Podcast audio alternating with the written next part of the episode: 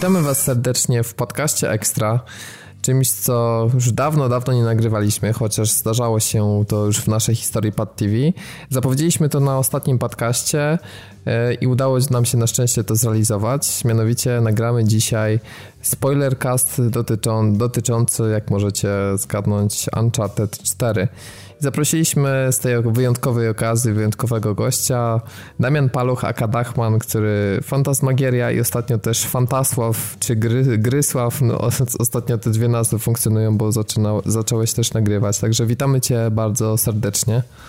Naszych witam serdecznie e, drogich słuchaczy podcastu i witam Was też tutaj, Piotrku i e, Robercie. Tak, już, już nas zanosował, jest także oprócz mnie Piotrek. No musiałem zrobić takie, wiesz, przejście, wcięcie. Ja, ja również mówię dzień dobry albo dobry wieczór. Znowu w bardzo niskiej jakości echo mojej wspaniałej garderoby.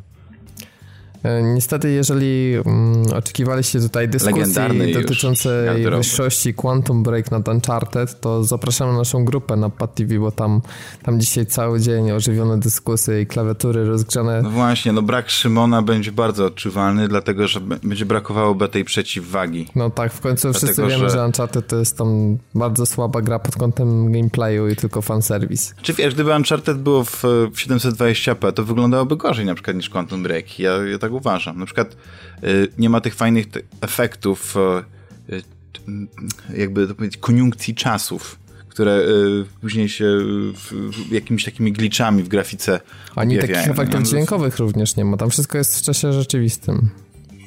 I poza tym serialu nie ma takiego, wiesz, z prawdziwymi aktorami, bo to z aktorami takimi generowanymi komputerowo, to wiesz, to, to, to, to taki hobbit jest, nie? No. Ale to o tym później. Tak, no może, może uda nam się nawiązać jakoś do Quantum Breaka. No, ja jestem naprawdę na świeżo, tak jak już mówiłem, że w piątek skończyłem Quantum, w poniedziałek Quantum Break, od wtorku Uncharted, więc to takie było płynne przejście w moim wykonaniu. No ale dzisiaj, dzisiaj o fabule pewnie więcej niż o mechanice. Słuchajcie, ja bym chciał zacząć nasz podcast od takiego pytania i takiego zaadresowania zarzutu, który się też i u nas na grupie pojawiał i ogólnie w internecie, że Uncharted cztery to tak strasznie powoli się rozkręca i w ogóle to, to jest nudne na samym początku. Przy czym ten początek to trzeba no, trochę rozbić na te dwie części jakby, no tą pierwszą początkową, kiedy od razu ruszamy w, na pełnym morzu i mamy strasznie dynamiczną akcję oraz ten cały... To jest taki hitchcockowski, prawda, tak. Pomysł na, na zawiązanie akcji, czyli prolog to jest wybuch wulkanu. Znaczy możemy tutaj, bo z spoilerami... Nie, no jasne, to, to żeby było jasne, lecimy tak, full no. spoilerami, nawet nie jakimiś tam pół... Tak, czyli jest, jest ta wycieczka tą motorówką podczas sztormu i to jest świetnie zrealizowane, bardzo dynamiczna, bardzo taka ostra akcja. I y, przyznam się, że ja w, myślałem, że my tam w tym, w tym, w tym, na tym kutrze to jesteśmy razem z Salim, a nie, a nie z Samem, no ale to już jest inna kwestia.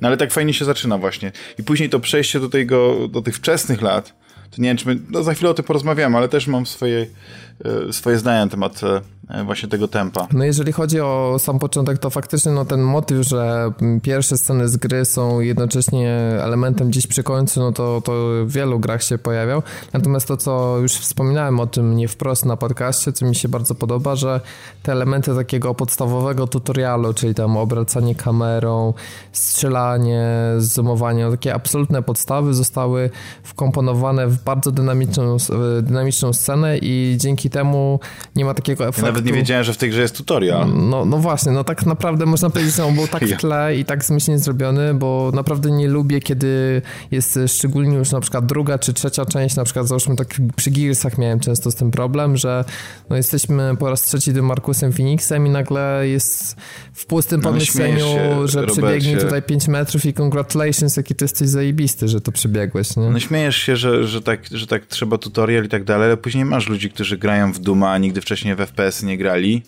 i, i, i wiesz, ten skill wychodzi na największym portalu e, o grach, no nie, na świecie, prawdopodobnie we wszechświecie.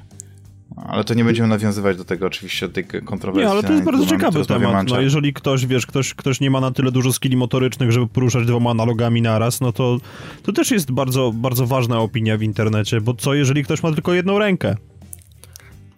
Tak, ale są zdolni ludzie, którzy potrafią grać nawet z jedną ręką. Ja, ja widziałem y, chyba przez Ben Haka przygotowany pad, który jest kontrolowany części- częścią y, mięśni twarzy, jeśli ktoś jest tam w jakimś tam stopniu sparaliżowany, więc są ludzie, którzy potrafią no, przeskakiwać góry. No, so, so, ale ja mam czasem problem którzy... u siebie na, na Z Ultra, że czasami nie sięgnę palcem i zatykam nosem, ale to mniejsza o to. No są ludzie, którzy Dark Souls przeszli stopami, więc naprawdę tutaj to nic mi już nie zdziwi. Ja czekam, aż ktoś przejdzie ja Uncharted... Ja mogę powiedzieć, że ja robię Control-Alt-Delete jedną jedną Ja czekam, czekam, aż ktoś przejdzie Uncharted cztery stopami, ale na gitarze z Guitar Hero. To... To no tak, to, to, to było coś. A to chyba było już, no, tak? No pewnie, pewnie, zakładam, że wszystko już było. No ale wracając do, do meritum, no w sumie o, tej, o tych motorówkach za dużo też nie można się rozpowiadać, no bo ile trwała nie, nie, ta, ta tak, sekwencja, no to było... Nie, nie, ale ona się później, ona, ona była tak ciekawie zrobiona, że ja po prostu nie zwróciłem uwagi, że to jest, że to jest brat yy, Nathana Drake'a, Nate'a. I, i to, to jest ciekawe, bo później, kiedy dochodzi do tego, yy, do kontynuacji tej sceny, kiedy, prawda... Yy, To, to wszystko wraca, do, cała ta historia wraca do tego punktu, to ja nawet y, uświadomiłem sobie, dlaczego ta akcja na morzu, ta późniejsza, trwała tak krótko, ale to było oczywiście tą chwilę mi zajęło, zanim skojarzyłem, że przecież to jest ta akcja z początku. I to nie był Sally, to był właśnie Sam i, i to jest świetne. Chociaż y, ja, ja nie wiem, czy są jak, y, czy ja bym zarzucił na przykład grze, że zbyt, zbyt wolno się rozkręca. Mi to tempo się strasznie no właśnie podobało. Mi też i dlatego jedynie mnie ciężko ma... jest tutaj polemizować i wrzucać, no bo ono w bardzo zmyślny sposób zarysowało tą fabułę i za, bo, bo z jednej strony mamy ten początek w tej aktualnej rzeczywistości, tak, czyli te łódki, a z drugiej strony mamy rozpoczęty wątek przeszłości, który również pod koniec gry jest pociągnięty dalej. Mhm, mhm. Zresztą w ogóle ten wątek dzieci, on jest...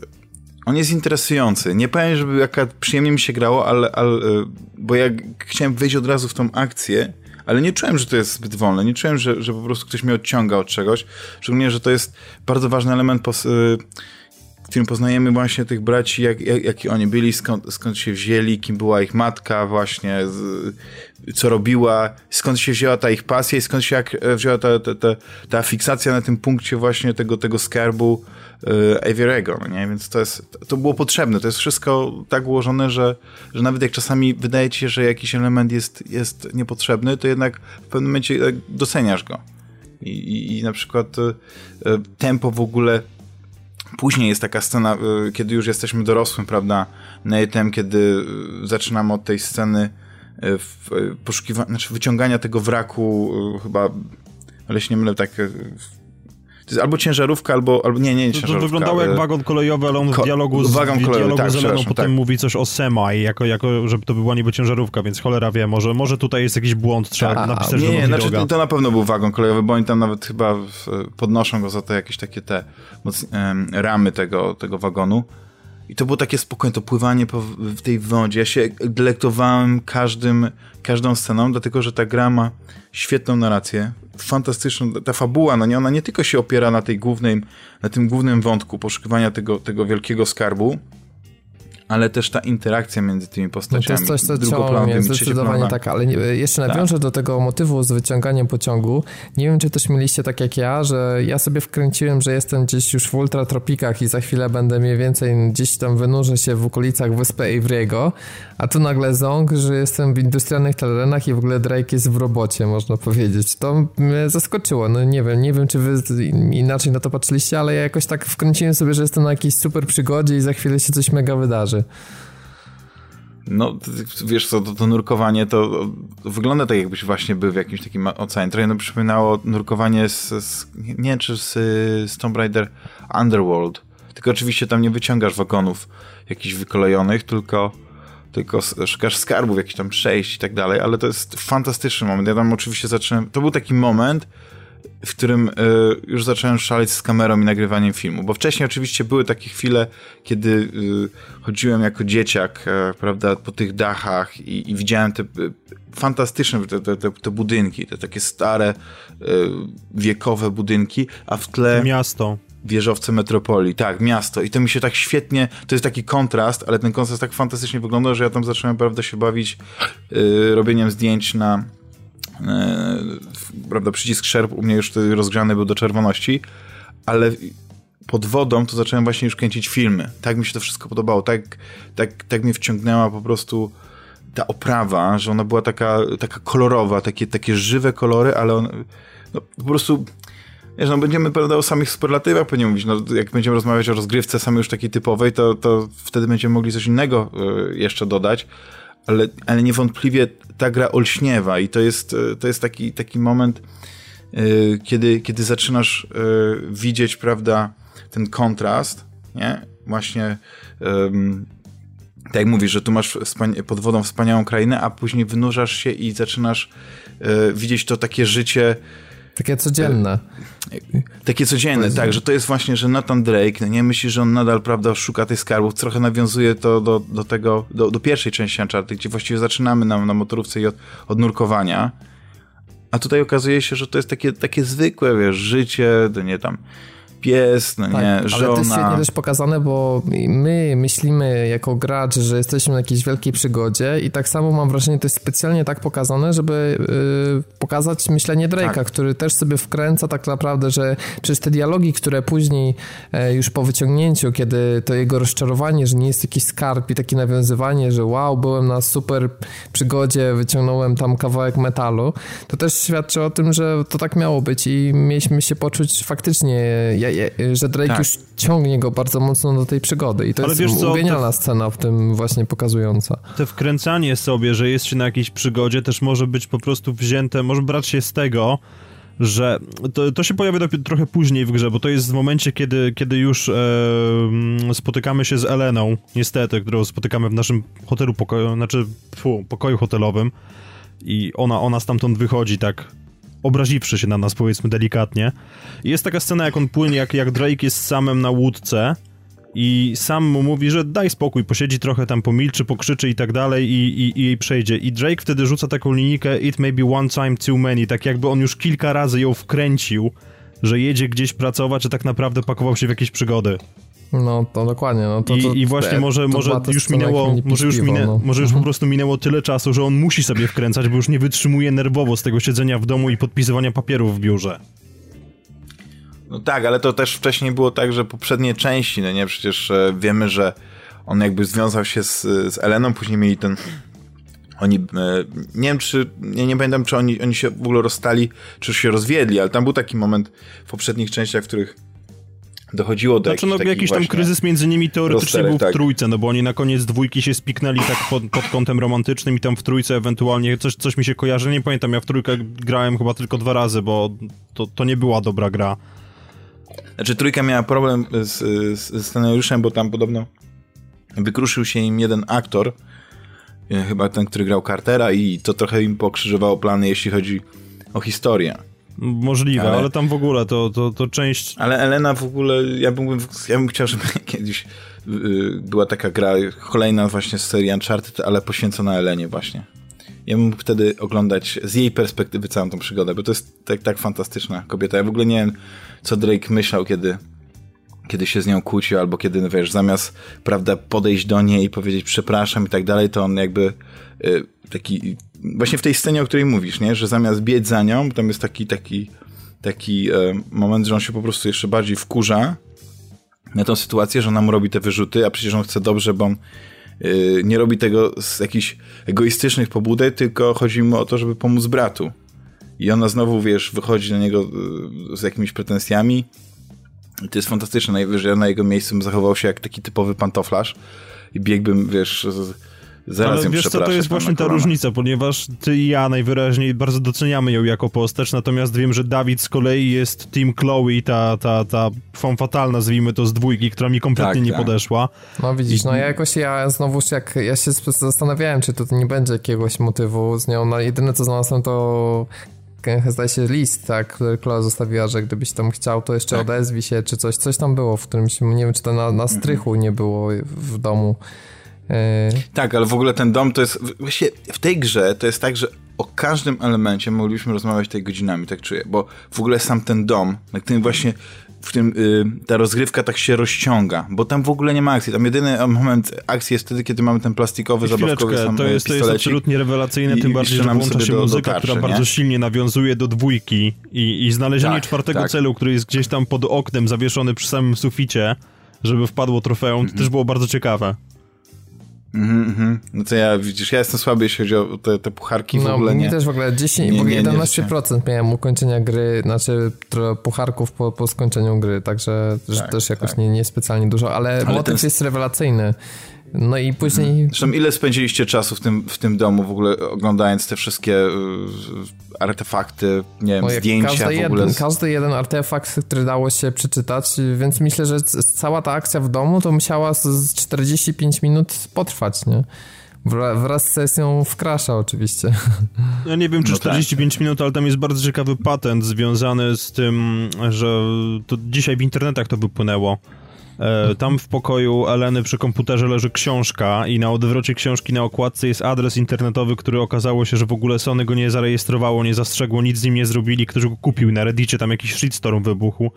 Że Bóg A wie, nawet co... się zastanawiałem, wiesz co, jak odglądałem, się to, to się chciałem wejść, ale jakoś mówię, dobra, gramy i tak dalej, bo bardzo często to, znaczy bardzo fajnie robi to Rockstar, bo oni zawsze te domeny jednak e, rejestrują i później można sobie to poprzeglądać, natomiast tutaj rzeczywiście... Tak, są... że Rockstar dodatkowo jeszcze miał taki fejkowy internet, który, który w jakimś tam stopniu w grze e, dawał ci ułudę, że coś tam jest za tym, nie? Mhm. I pewnie jakby kogoś przyszło do głowy szukać w rodzinie internecie tego, to, to, to tak, to fakt, to lepiej się zabezpieczyć, nie?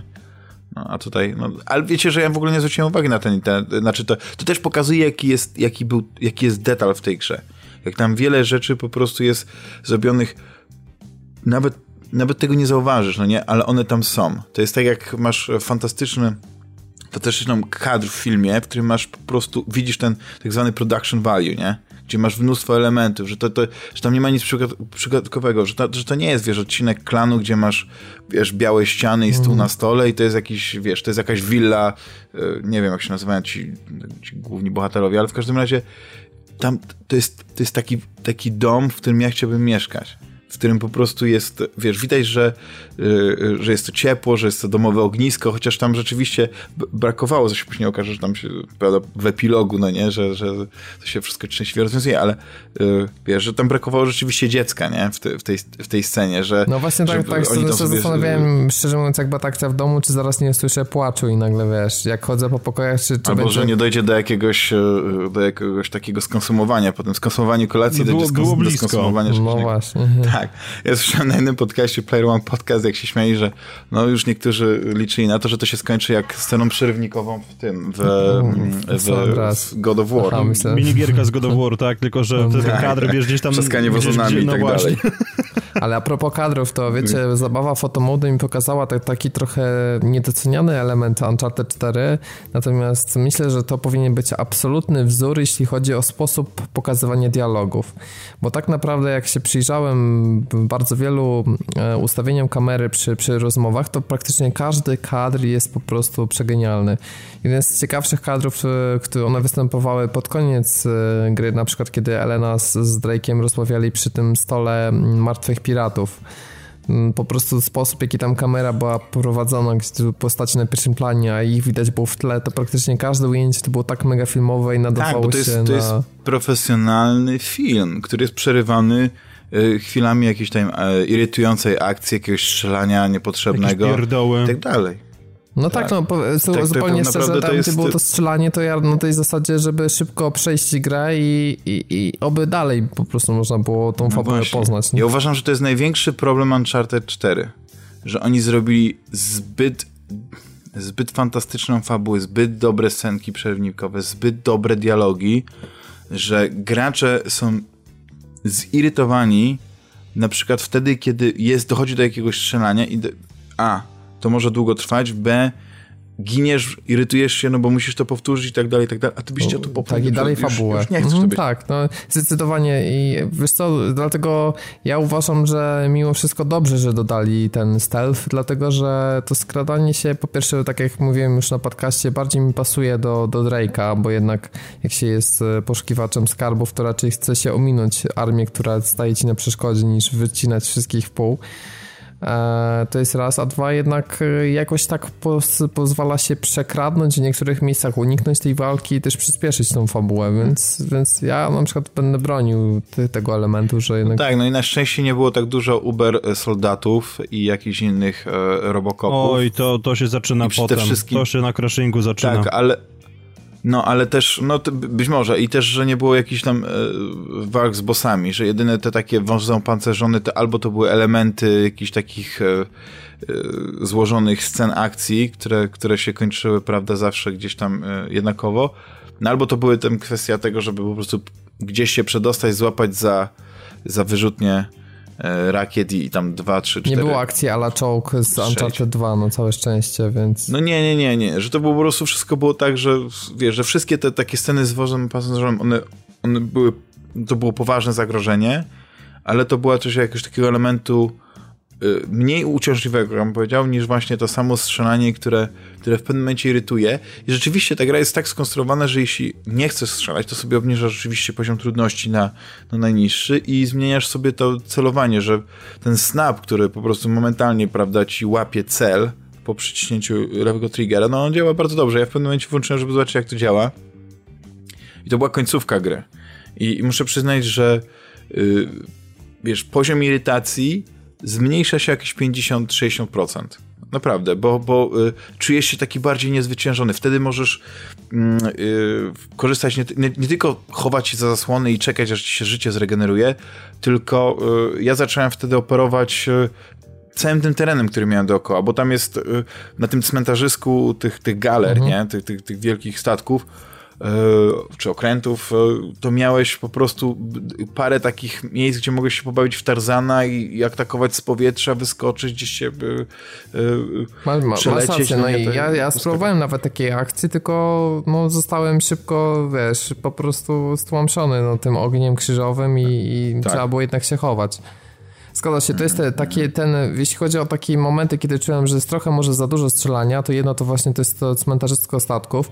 Jest też taki motyw, kiedy e, nie wiem, czy to jest w posiadłości Avery'ego, czy tego Thomasa Tew, który tam był tym jego głównym e, kompanem, który go później zdradził. Prawą ręką. Tak, taką, no to tam był taki fragment, kiedy mieliśmy e, otworzyć drzwi, które były czymś tam przysypane i nagle się pojawiało ich multum i na bardzo no, małej to, przestrzeni to było mówisz ich... o tym, że szliśmy po ich śladach do drzwi Ta, i nagle tak. potem nas zachodzili od tyłu, tak? To był jeden pierdolnik, natomiast ja jeszcze miałem takie...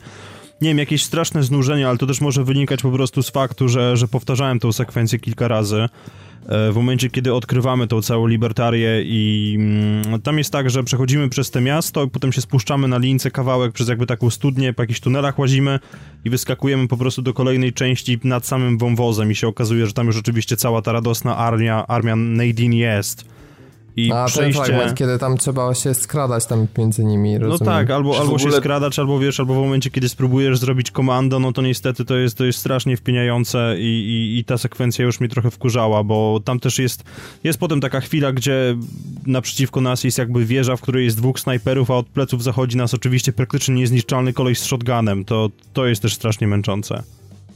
Znaczy ja w ogóle w pewnym momencie zawiesiłem tą niewiarę, o której Rysław też mówił, W, w, swoim, w swojej audycji Grysła, że rzeczywiście tam jest tyle takich rzeczy, które po prostu, no, jest, jakby to się, wiesz, skąd by to się wzięło, albo skąd oni się tu wzięli, albo co, jak on trafił na ten ślad i tak dalej, i tak dalej, że ja po prostu będzie, przestałem, wyłączyłem mózg. No tak, bo to, bo że to tak... Delektowałem się tą historią mhm. i, i mówię, nie ma się co zastanawiać, y, skąd on się wzięli, bo, bo to jest tak, żeby, żeby tłumaczyć to takie ciągłe zagrożenie w jakiś taki logiczny sposób, to musiałbyś naprawdę wchodzić w jakieś szczegóły. Dlaczego, jak to się stało, że ten Rafe y, cały czas im depta po, po, po piętach, no nie? Tam był moment, że okej, okay, oni to tłumaczyli, że w, przecież masz telefon komórkowy, no który ja ma G P S. Ja się dziwię, że Sony to pozwoliło, jakby... nie? Bo przecież pokazali, że Xperia to ci tylko schakują, a na koniec trzeba ją pierdolnąć o ziemię i twoje życie będzie lepsze. Ale jak mam tą Xperię, nie wiem, czy jak powiedzmy, że to była Z dwa, bo ona tak podobnie wyglądała, chociaż mi się wydaje, że to była Z pięć, no bo ta nowa gra to musi być... No tak, ten... dlatego Drake miał starego Sony Ericssona W dziewięćset ileś tam.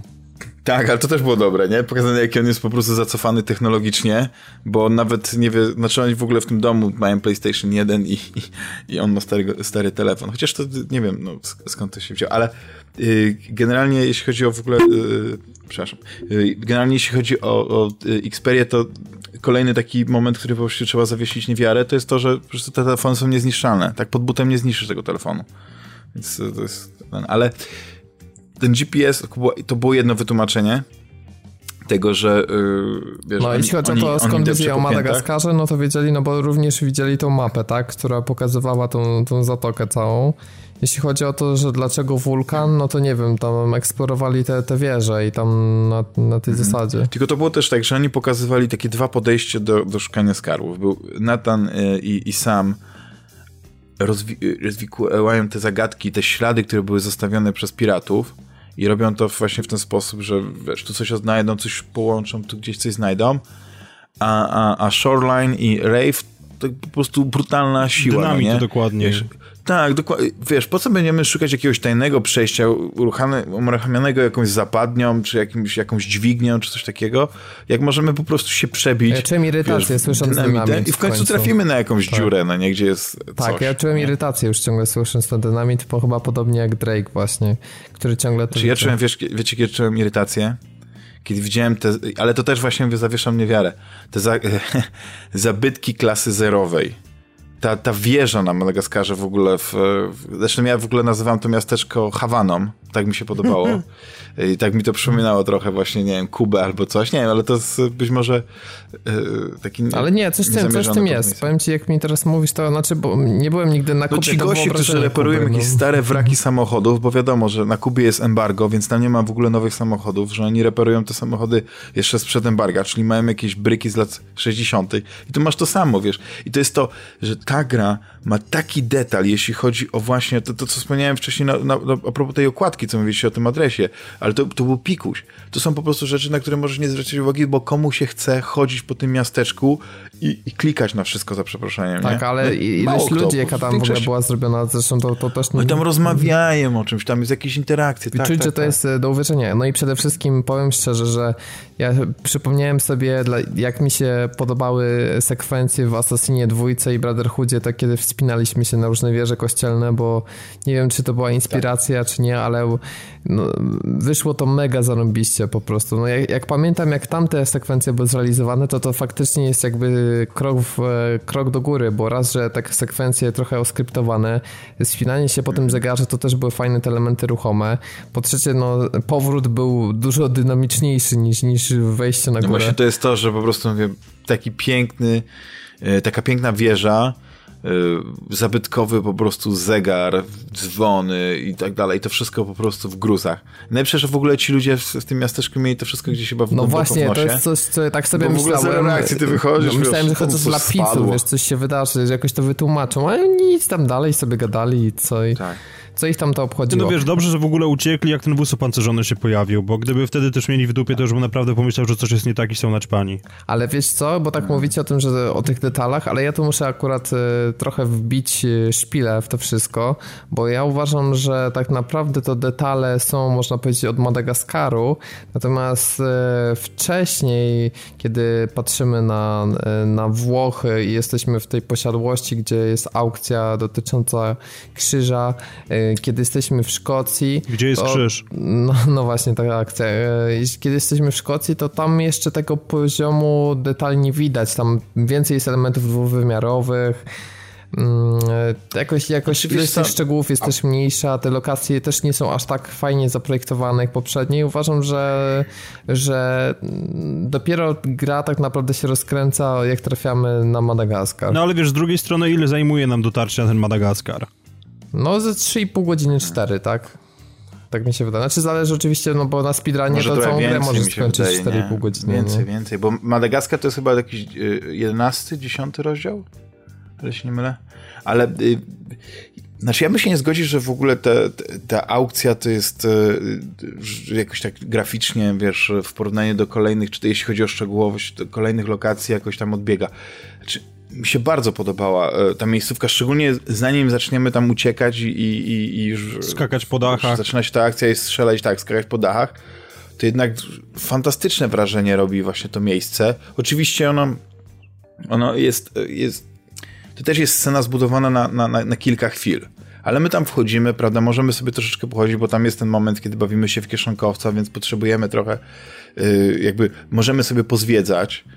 Ale bardzo mi się podobało właśnie to, co się tam dzieje, tam to, to, to zawiązanie akcji, to, że pojawia się z, z sali. To, to jest taki takie ala O C Eleven, to w ogóle mnie zaskoczyło, nie? No bo tak, że, że tak, taka znaczy, akcja ja, ja w ogóle pojawi. Jestem pod wrażeniem, że oni tą całą fabułę, może nie wiem, czy zwróciliście uwagę, że ona ma takie elementy, że wydaje się, o, teraz będzie element, w którym na przykład, nie wiem, ten brat okaże się głównym złym, albo coś takiego. A później się okazuje, że tak nie jest, nie? Że ten zwrot akcji nie jest tak. Tak, to jeszcze pogadamy albo na przykład, że końca gry, teraz... bo cały czas ta gra próbuje cię na coś naprowadzić. Jeden z w ogóle najbardziej genialnych elementów w tym względzie to było, kiedy szukaliśmy sposób na wejście w domu w posiadłości Avery'ego, żeby otworzyć schody i mieliśmy wszystkie takie klisze związane z grami, czyli przesuwanie obrazu, obracanie głowy, jakieś tam pocieranie skarbu. Bo nie wiem, czy zwróciliście uwagę na tę scenę, kiedy Drake wszystkiego dotyka i taki, wiesz, wszystkie klisze przylatują, a potem Elena dotyka globusa i nagle się otwierają magicznie drzwi.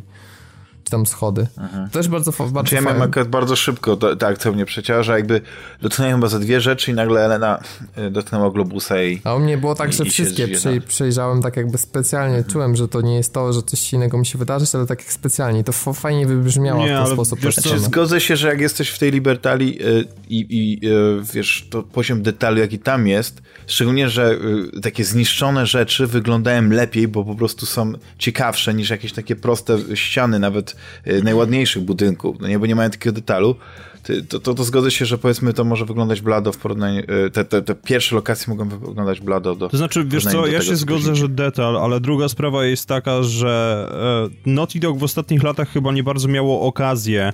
Znaczy, nie wątpię, że potrafią, tak, gdyby chcieli, ale wydaje mi się, że Naughty Dog w ostatnich latach nie bardzo miało okazję robić rzeczy, które byłyby czyste i nowe, no bo spójrzmy wstecz, no to mamy The Last of Us, które też jest całe zarośnięte i wydaje mi się, to w ogóle ta inspiracja i ten, ten, ten warsztat zdobyty na The Last of Us był bardzo widoczny w designie lokacji i jakby, no, czerpali pełnymi garściami z tego, co zrobili z Joelem i Ellie. Tak, ale, słuchajcie, muszę powiedzieć tutaj wielkie ale...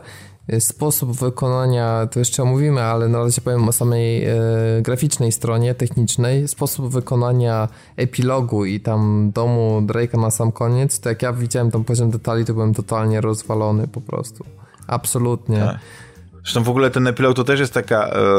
E... taka wkrętka, no bo ona się zaczyna oczywiście od tego, że... Ale wiesz co, to może, przepraszam, że ci jeszcze przerwę, bo tak dobra, nie chciałbym dobra, tak skakać, żebyśmy do epilogu tak, na oczywiście. Końcu sobie pojedziemy. Ja jeszcze chciałbym troszkę się cofnąć i tak m- może prześledzić nie idealnie chronologicznie, ale zamknąć cały ten, cały ten wątek przyszłości Drake'a. Powiedzcie, czy, czy wy kupujecie tą motywację związaną z tym skarbem?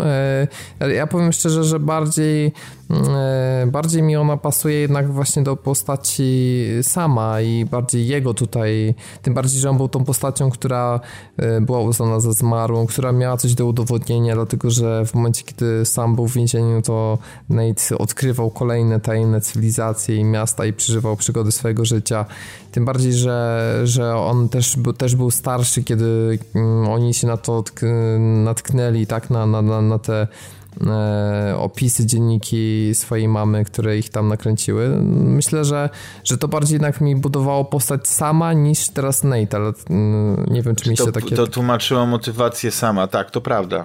Tak.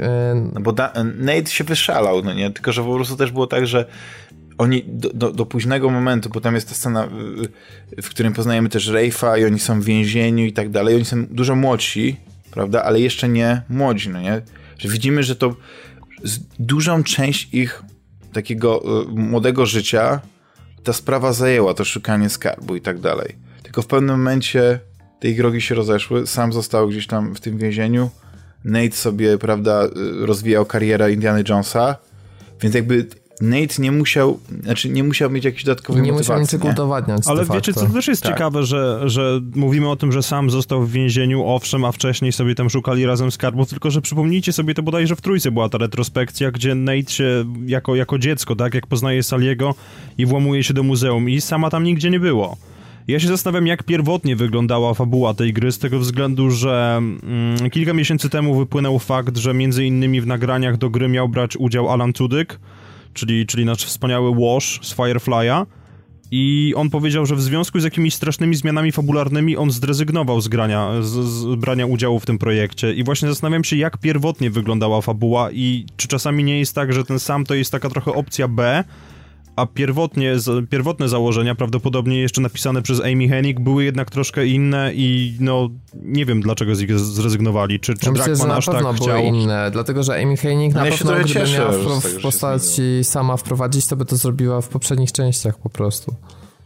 Ale ja się cieszę, że... Znaczy, ja, powiem tak, ja uwielbiam fa- nawet, nawet pierwszą część, bo tam niektórzy mówią, że ona tam fabularnie jest najmniej, bo tam jest najwięcej strzelania i tak dalej. Ale ja uwielbiam wszystkie te części, prawda, Uncharted. Ale uważam, że historia w Uncharted cztery jest najlepsza i ona też jest tak skrojona, żeby ona się po prostu podobała i wzruszyła cię jeszcze na końcu i tak dalej, żeby ona była taka... kompletna. Naj, naj. Bo wcześniej postać Drake'a to była taka na zasadzie... brak tej scenarzystki. No, ja myślę, że wcześniej widzieliśmy bardzo wyrywkowo postać Drake'a, teraz bardziej jako całość, jako człowieka, jako osobowość. Wiesz, i to jest co, największy tak, plus. Ale, ale mi się też wydaje, że przy okazji zabrakło trochę takiego nadprzyrodzonego elementu, bo jednak ta seria nas do tego przy... tak. przy, przyzwyczaiła nas do tego, tak? Bo w jedynce mieliśmy zmutowanych Hiszpanów i tajemniczą mumię, która zamienia ludzi w pseudo-zombie. W dwójce potem był cały ten pierdolnik w Szambali. W trójce nie pamiętam, co było, bo, bo, bo to nie jest tak dobra gra, jakby się mogło wydawać. I w czwórce tak jakby czekałem cały czas, szczególnie jak sam zaczął żartować, że Pirate Ghosts. I, mhm. i co? I nie było nic ale takiego. Ale to nie było dobre właśnie. Nie, to było bardzo oni... ciekawe, wiesz, bo to tak, takie, takie obeszli się bez tego, oka tak, też bez przy tego... okazji ten tekst, ale no tak. Trochę mi tego zabrakło. Znaczy te, to puszczenie oka to właśnie dlatego... To, to było, byśmy, musielibyśmy przeskoczyć, ale tak jak mówię, no, w, zauważyłem bardzo dużo takich właśnie y, takiego oczka puszczanego właśnie y, y, szczególnie fanowi serii, który po prostu potrafi y, y, rozeznać się w tej, tej całej historii, nawet y, gdzie ona jest po prostu trochę, w trochę jakby y, y, idzie w innym kierunku, nie? Niż, niż jak mógłbyś się spodziewać i to mi się podobało, dlatego, że ona się kończy takim totalnym happy endem, no nie? Naprawdę nie wiem, czy można sobie wyobrazić, że byłoby jakieś bardziej takie szczęśliwe zakończenie całej tej historii, ale są takie momenty w całej grze, że tak jak mówisz, czekasz na, tych, na element nadprzyrodzony, a one nie nadchodzą. Czekasz, że na przykład jakaś kluczowa postać może zginąć, albo coś się takiego stać. No, to się nie dzieje i to jest, to jest moim bardzo, moim zdaniem albo bardzo dobry zabieg, dlatego, taka, że on ci nie, nie, nie, nie bawi tymi, z więzienia, tymi... a nagle wracasz do niego z powrotem. Ja na przykład byłem przekonany, że tam się wydarzy taka akcja, że jeżeli już puścił nas wolno, to jakoś tak się wykombinuje, że, że nie wracamy w ogóle już do tego więzienia, że to jest ucieczka, nie? A to z powrotem, a, do środka. E, tak samo, ale jak już dotknęliśmy postaci sama, słuchajcie, ja powiem tak, wiadomo, że musieli zrobić pewne naciąganie, bo przy takiej dużej zmianie scenarzystów, bo podejrzewam, że tam więcej osób się zmieniło niż tylko postać Anny Henning, bo to zazwyczaj te, te takie zmiany też tam pociągają jeszcze, jeszcze powiązane z, z głównym scenarzystą osoby. E, uważam, że naprawdę sposób naciągania, po, pokazując jak w niektórych filmach czy serialach to wygląda, jest nieduży tak naprawdę i te wątki były bardzo zgrabnie wszystkie, wszystkie wkomponowane i uważam, że postać sama bardzo mocno wzbogaciła jakby uniwersum Uncharted, jest tak trochę się śmiejąc, ale całą tę grę. Szkoda trochę, że Sully był na boku, ale mimo wszystko Drake, który był taką postacią, taką pozytywną, taką, która zawsze jest tak w sumie dobroduszną, że, znaczy przynajmniej tu w czwórce tak jest tak pokazywana na zasadzie takiej, że no typowo taka, taka postać pozytywna do polubienia, a jednak sam dużo taki jest bardziej taki bardziej mroczny, widać, że bardziej po przejściach, sposób wyrażania się jest taki bardziej twardy. Generalnie no... no wid- Ale wiesz, co jest ciekawe w tym wszystkim? Że jeśli byłaby jakakolwiek kontynuacja Uncharted, czy jakiś spin-off, to właśnie z Samem i Salim. Dlatego, że ich, ich jakby historie są jakby najbardziej... Znaczy, najwięcej można tutaj interpretować. Bo jakby historia Drake'a, Eleny, prawda, ona jest jakby zamknięta i raczej... ta zmiana, która dochodzi w sposobie życia, kiedy oni tam, prawda, to, to jest ta końcówka, no nie, kiedy postanawiałem jednak, że, że definitywnie, no nie, szukałem innego sposobu, żeby um, realizować się w poszukiwaniu skarbów, tak? Żeby robić to mniej na krawędzi, bardziej legalnie i tak, tak dalej. No. Ty jednak nie wiesz, czy mhm. Sam i Sali nadal... Nie, nie, no to wiesz, to, nie, to jest wręcz nie. sugerowane, że oni nadal właśnie coś kombinują, przecież sama, koń, no sama właśnie, końcówka, no. jak, jak właśnie na tym pomoście się Więc... rozstajemy z, z Nathanem, to, to jest Sali mówi, że może mieć jakiś kontakt. Tak, tak. Więc gdyby, gdyby się okazało, że rzeczywiście to jest ostatnia część Uncharted, to, to chciałbym, żeby jednak być może powstały jakieś spin-offy i, i nie wiem, jakieś gościnne występy Nate'a, Eleny i tak dalej. Oni, oni zamknęli postać Nate'a w ten sposób, że jak już jest pokazany, jak już siwizną i widać, że jako starszy Elena też trochę, no widać, że te, te lata minęły, a on dalej utrzymał jakby yy, z razem z Eleną ten motyw, żeby jednak prowadzić tak, dokładnie, to, to więc nie można by tam za bardzo wcisnąć, że on znowu wraca na ścieżkę, prawda, bycia zawadiaką i strzelaniem, strzelaniem o, do ludzi, bo jednak... Chyba, że byłby jak sam Fisher, musieliby to zrobić... taki już siwizną skakający po dachach i... No, no tak, no chyba, że właśnie rzeczywiście, wiesz, jest taki motyw, że zabili mu córkę, zabili mu żonę, zemsta na to na Drake'a, nie? Już taki ma, wiesz, pięćdziesiąt plus lat, ale jest krzepki jak no właśnie... Jest mam, mam, rozumieć, mam rozumieć, że gra się zacznie od I don't know who you are. Nie, bo, bo mój ulubiony serial, znaczy jeden z moich ulubionych seriali, dwadzieścia cztery, on ma zwykle tak, że kończy się jakimś takim totalnym cliffhangerem albo jakimś takim totalnie mrocznym, zawsze za jakieś takie mroczne zakończenie. Tutaj wiesz, yy, Jack Bauer zostaje pojmany przez Chińczyków i później przez kolejny rok, może nawet dłużej, spędza w, torturowany w jakimś chińskim więzieniu, no nie? I tak dalej. Ale zwykle to kolejne odcinki zaczynają się od czegoś takiego pozytywnego. Że na przykład, nie wiem, Jack Bauer już, już jest, nie wiem, szczęśliwym dziadkiem, ma wnuczkę i tak dalej, i tak dalej. I jakby to jest taki punkt wyjścia, no nie?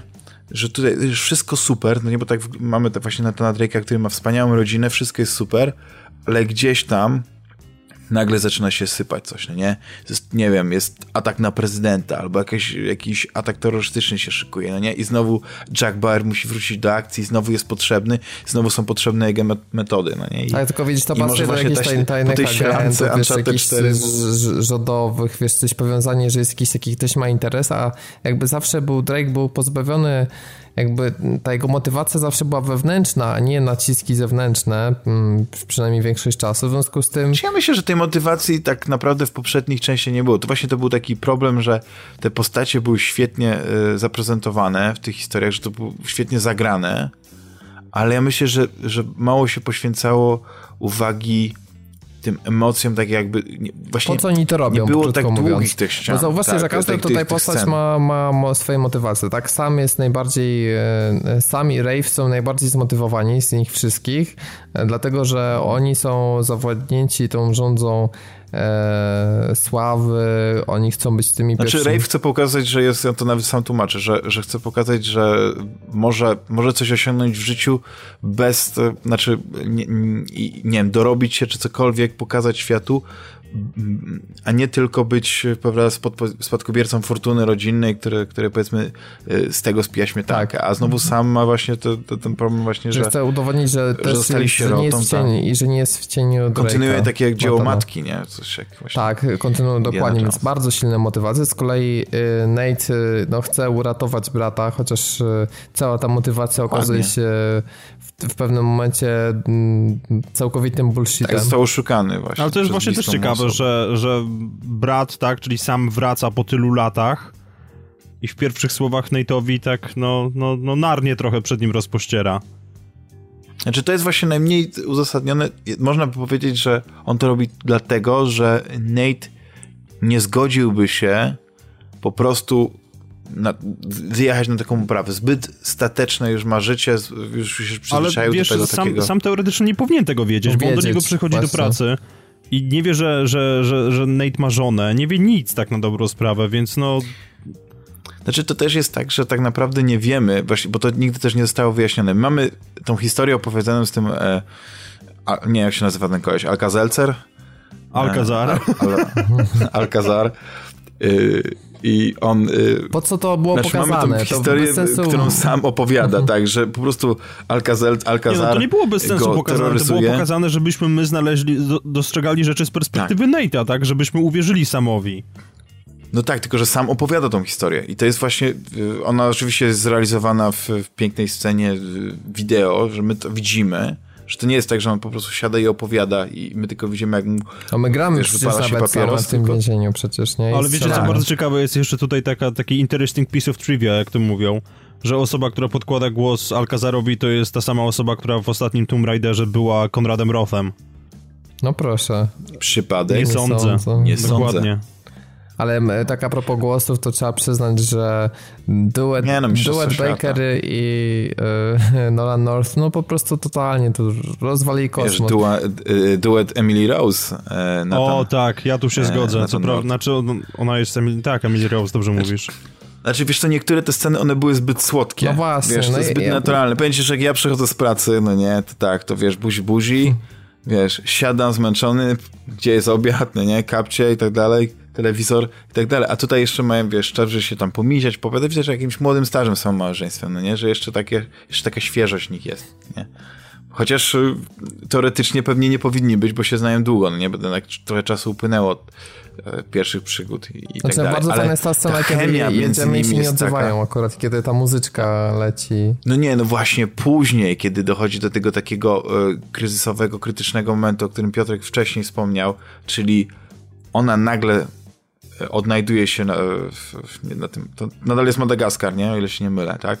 To, to wszystko tam się dzieje, tak? W tym hotelu. Mhm.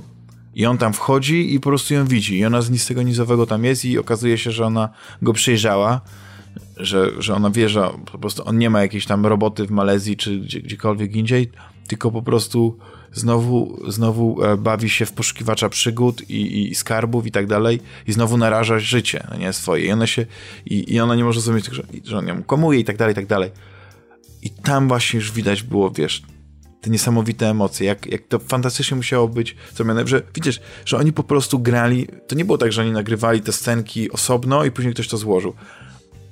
Ten mock-up, który jest zrobiony, wiesz, te sceny, które oni grywają na żywo między sobą, to pokazuje, jak, jak, jak fantastycznymi aktorami są, bo ta chemia jest, ona się wylewa z ekranu. I oczywiście te późniejsze sceny, kiedy ona go ratuje, no nie, kiedy jest, to już jest ta scena po, po rozbiciu się na tej wyspie, kiedy, kiedy Nathan Drake się rozdziela z bratem i on, i on zostaje odnaleziony przez Elenę, to też jest właśnie, to pokazuje, jak, wiesz, ja po prostu mówię, kocham tą dziewczynę, no nie? No to, to jest do rany przyłóż. Ale wiesz co, też... Wiesz, no jak można się na nią złościć, czy cokolwiek robić i... i mi się też wydaje, że jeżeli chodzi właśnie o ten warsztat i te emocje, to nie wiem, jakie są metody pracy, pracy Northa, ale przypominam sobie, jak oglądałem e, Developer Diary z robienia e, Bioshocka Infinite i Baker autentycznie darł się na stojącą obok kobietę, która grała Elizabeth, ona się bodajże Draper nazywała.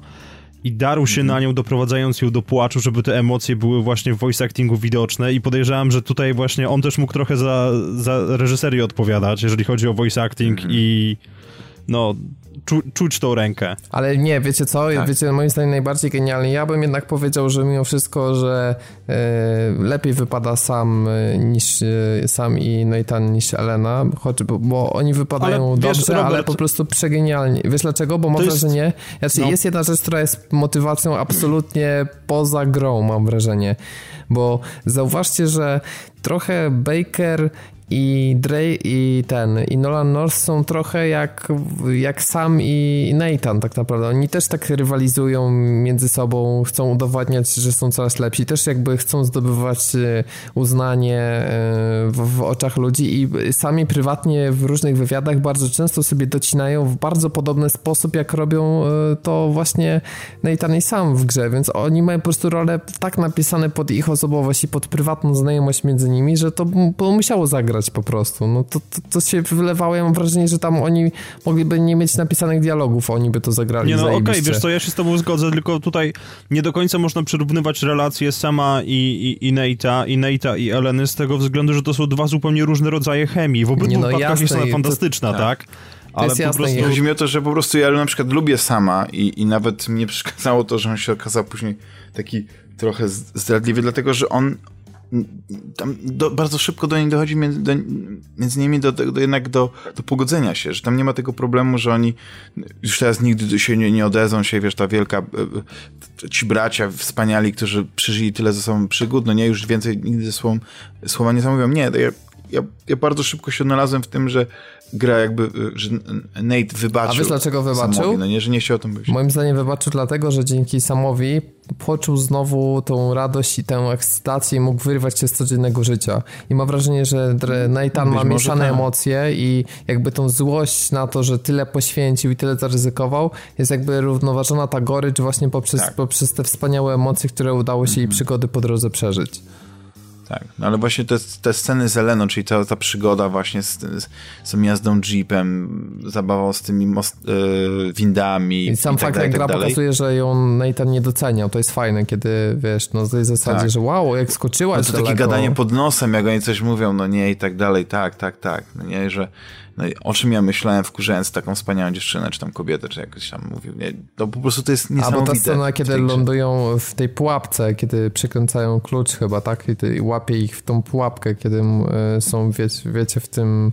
No, abeg ona go robi w konia, tak, abeg ona robi go w konia, że coś jej się stało i później dochodzi do przytulania, które znowu jest przerwane przez jakiś tam Tak, od tego momentu, wydarzenie. Właśnie od tego momentu to chyba najjaśniej wygląda, tak? W sensie sposób przedstawienia tej relacji, w sensie, bo, bo ja, ja rozumiem, że ta, ta chemia po prostu wcześniej ona była specjalnie zaburzona, no bo to wynikało właśnie z, z, z kryzysu, jaki przeżywali, natomiast lepiej niż granie tego kryzysu właśnie wyszło jednak im granie tego, jak już, już potem było słodzie miodzie po prostu, bo mhm. bo od tego momentu właśnie, od, od tego jak Elena udaje, że coś jej się stało, to do samego końca jest po prostu już zajebisty poziom absolutnie tego i dlatego też to, co tak, powiedziałem znaczy, ostatnio na podcaście, to musiałbym skorygować, jest... bo, bo teraz mając pełnię obrazu, to, to już wiem, co, co, co mi do końca mimo wszystko lekko nie zagrało, to było tylko ten, ten fakt, sposób przedstawienia tego kryzysu mógłby być moim zdaniem trochę, trochę ciekawszy, natomiast potem jak już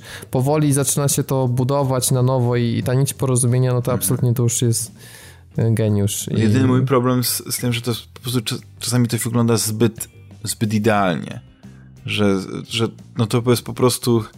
Yy, no ale to jest też gra, to jest film, to jest historia, którą oglądamy nie po to, żeby doszukiwać się, nie wiem, elementów kina europejskiego, no nie, że to prawdopodobnie wiesz, ci bohaterowie się powinni pociąć żyletkami i kontemplować trochę nad swoją egzystencją, tylko to jest jednak takie hollywoodzkie kino, że to jest hollywoodzkie kino przygodowe i ono ma swoje, ono się rządzi takimi swoimi prawami, więc w pewnym momencie nawet cieszyłem się, że, że to jest wszystko tak, że tak troszeczkę przesterowane, że przekolorowane. Tak, ja, że też, ja też chciałem, żeby się dobrze skończyło. Przede zbyt wszystkim dużo tej chemii, ale... uważałem, że sam zginie pod koniec. No byłem przekonany, że po prostu no będzie to jest, walka. No to jest i... tak dokładnie, to jest właśnie to zagranie na emocjach, że próbują ci wmówić, że okej, okay, musimy zrobić coś mocnego, no nie, bo w takim innym filmie właśnie to musi być jakaś śmierć, żeby wywołać w tobie jakieś bardzo mocne emocje i tak dalej. Ale nie, tutaj pociągałem za tą stronę, ale ta strona nie pęka, tylko po prostu zaczyna odgrywać jakąś melodię, bo tam dochodzi jednak do tego, że zna- znajduje Nate sposób na to, żeby brata uratować. I brat mówi, ty to Stąd... zawsze wynajdziesz sposób. I to też fajnie nam pokazuje, że nasz y,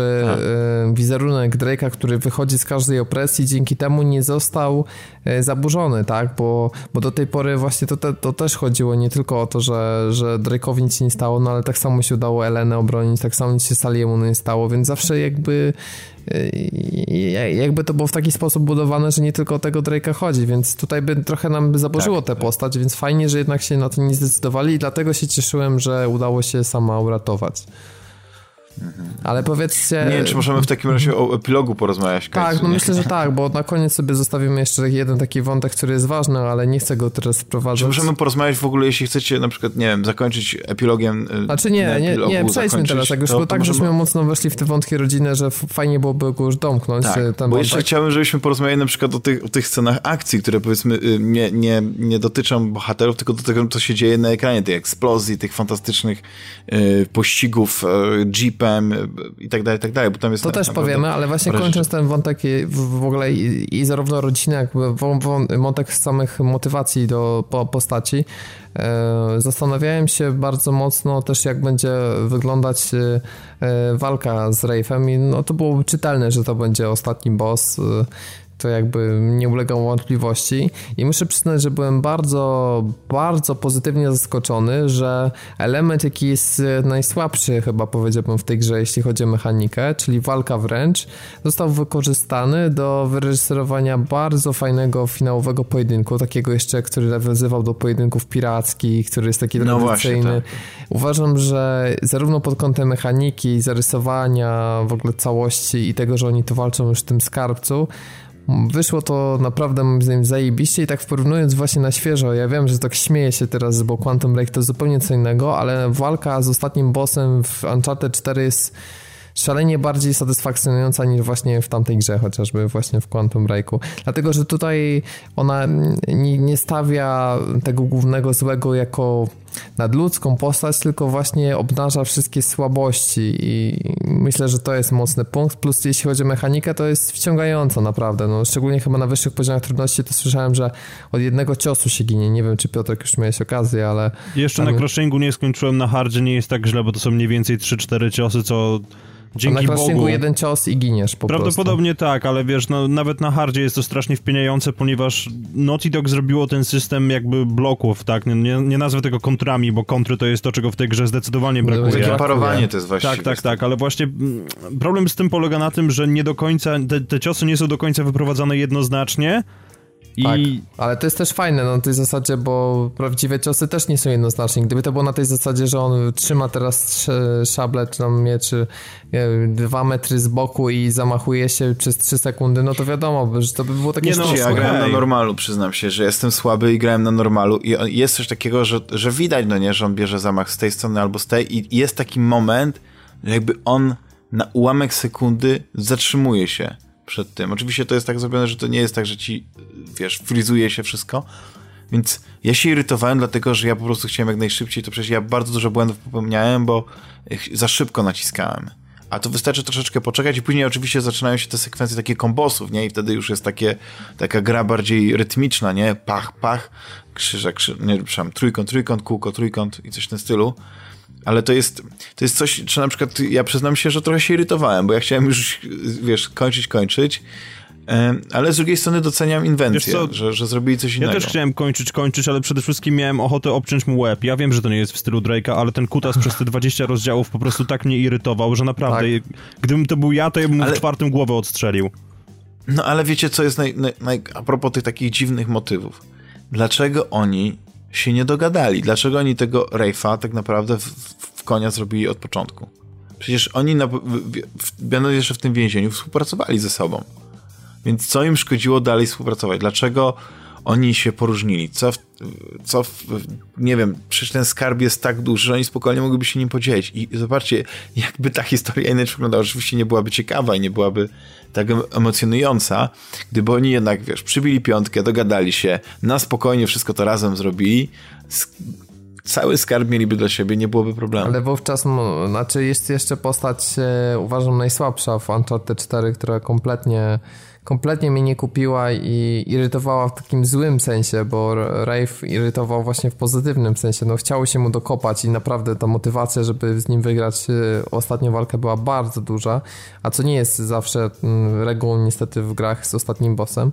Natomiast Nadine uważam za nietrafiony w ogóle eksperyment i ja zgadzam się, się z tym, co powiedział Piotrek, że to trochę wygląda jak postać, która ma być zrobiona, żeby poligon też dał dziewięć na dziesięć przynajmniej. Znaczy, nie wiem, jesteście tam, halo? No jesteśmy, jesteśmy. Aha, nie, bo mi trochę przerwało Roberta i nie znaczy, wiedziałem, co się dzieje, taka, taka to cisza. Postać po to, żeby poligon wystawił dziewięć na dziesięć, jeśli chodzi o Nadine. Nie, no bo to jest typowa postać właśnie tak, kobieta, silna pozycja, czarnoskóra, ale ona mi się spodobała na początku. Oczywiście yy, jej jest mało w tej grze. Ona, ona nie jest tak... Yy, ona w ogóle nie ma... Jakie tak ona ma motywacje? No, tylko i wyłącznie kasę, naprawdę? Nie, no tam jest to mówione, że Drake chyba wspomina Elenie w, podczas tej wycieczki przez dżunglę, że, że Shoreline utopiło dużo pieniędzy w, w jakichś tam nieudanych... Yy, konfliktach na, na Bliskim Wschodzie, że oni tam po prostu, bo oni są najemnikami, mm. oczywiście to jest armia do wynajęcia, więc yy, gdzie, gdzie ich poniesie, prawda, gdzie jest pracodawca, tam pójdą, ale był ten moment, że oni dużo pieniędzy na tym stracili, więc to był dla niej motyw finansowy, żeby się odkuć. Nie było innego. I dlatego nawet jak tam dochodzi do tej, tej takiej sceny, gdzie ona mówi, że mamy już wystarczająco dużo pieniędzy, więcej niż wydamy, uciekajmy stąd, no nie? Nie ryzykujmy więcej. To jednak ta obsesja Rafe'a na punkcie skarbu, głównego skarbu e, piratów, no jest, jest silniejsza, ona dochodzi do tego konfliktu, że ona ją uderza w twarz i tak dalej.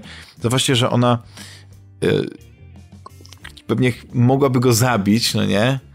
Oczywiście tam jest ta scena, że, że tam ten najemnik y, trzyma broń, trzyma ją na muszce i ona nie może tego zrobić, ale generalnie widać w tym jej złość. Mi się ona podobała, ta postać. Zresztą to było ciekawe, że to jest silna kobieca postać, która y, jeszcze właśnie w tej, w tej, tej willi, na tej aukcji tak obiła y, Nathana i, i to, no to mi się strasznie podobało. Ja nie wiem, jak, jak wy reagujecie, kiedy kobieta was bije. Kiedy Sam i Nate z nią walczyli, a ona w, w dwóm facetom po prostu dokopała jak chciała i to takie było trochę przesadzone już. No ja dzisiaj przerabiałem właśnie tą walkę, bo cały czas na tym crashingu się tam właśnie staram przejść tą grę, no i no przepraszam, ale to jest dla mnie po prostu przegięcie.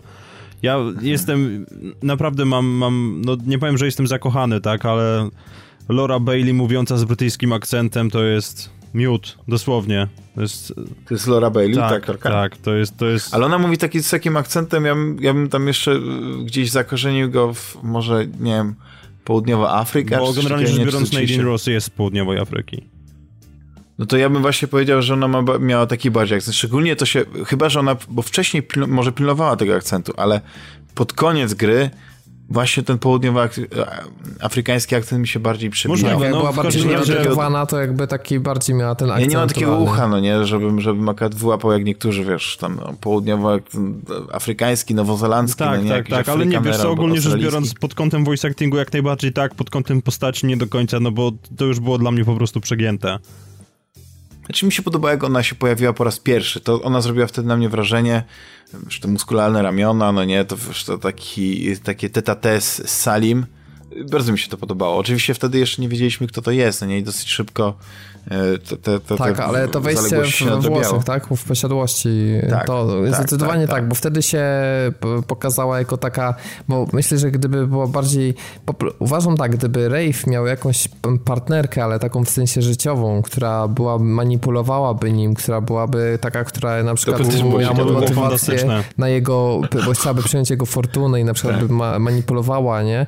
No myślę, że to było się okazało, że to jest znacznie ciekawsze by to było niż, niż po prostu zabrakło chemii między Nadine i, i Rafe'em i gdyby tam jeszcze była również jakaś relacja, to myślę, że mega by to wzbogaciło i to mi strasznie tego zabrakło w sumie i dlatego byłem zawiedziony, bo to właśnie tak się zapowiadało, że może oni są jakoś razem albo związani przynajmniej. Znaczy wiesz co, w ten, posiadłości przez to, że Rafe jest taki niezrównoważony troszeczkę, to, to trudno się doszukiwać w nim jakichś takich racjonalnych podejmowania racjonalnych decyzji.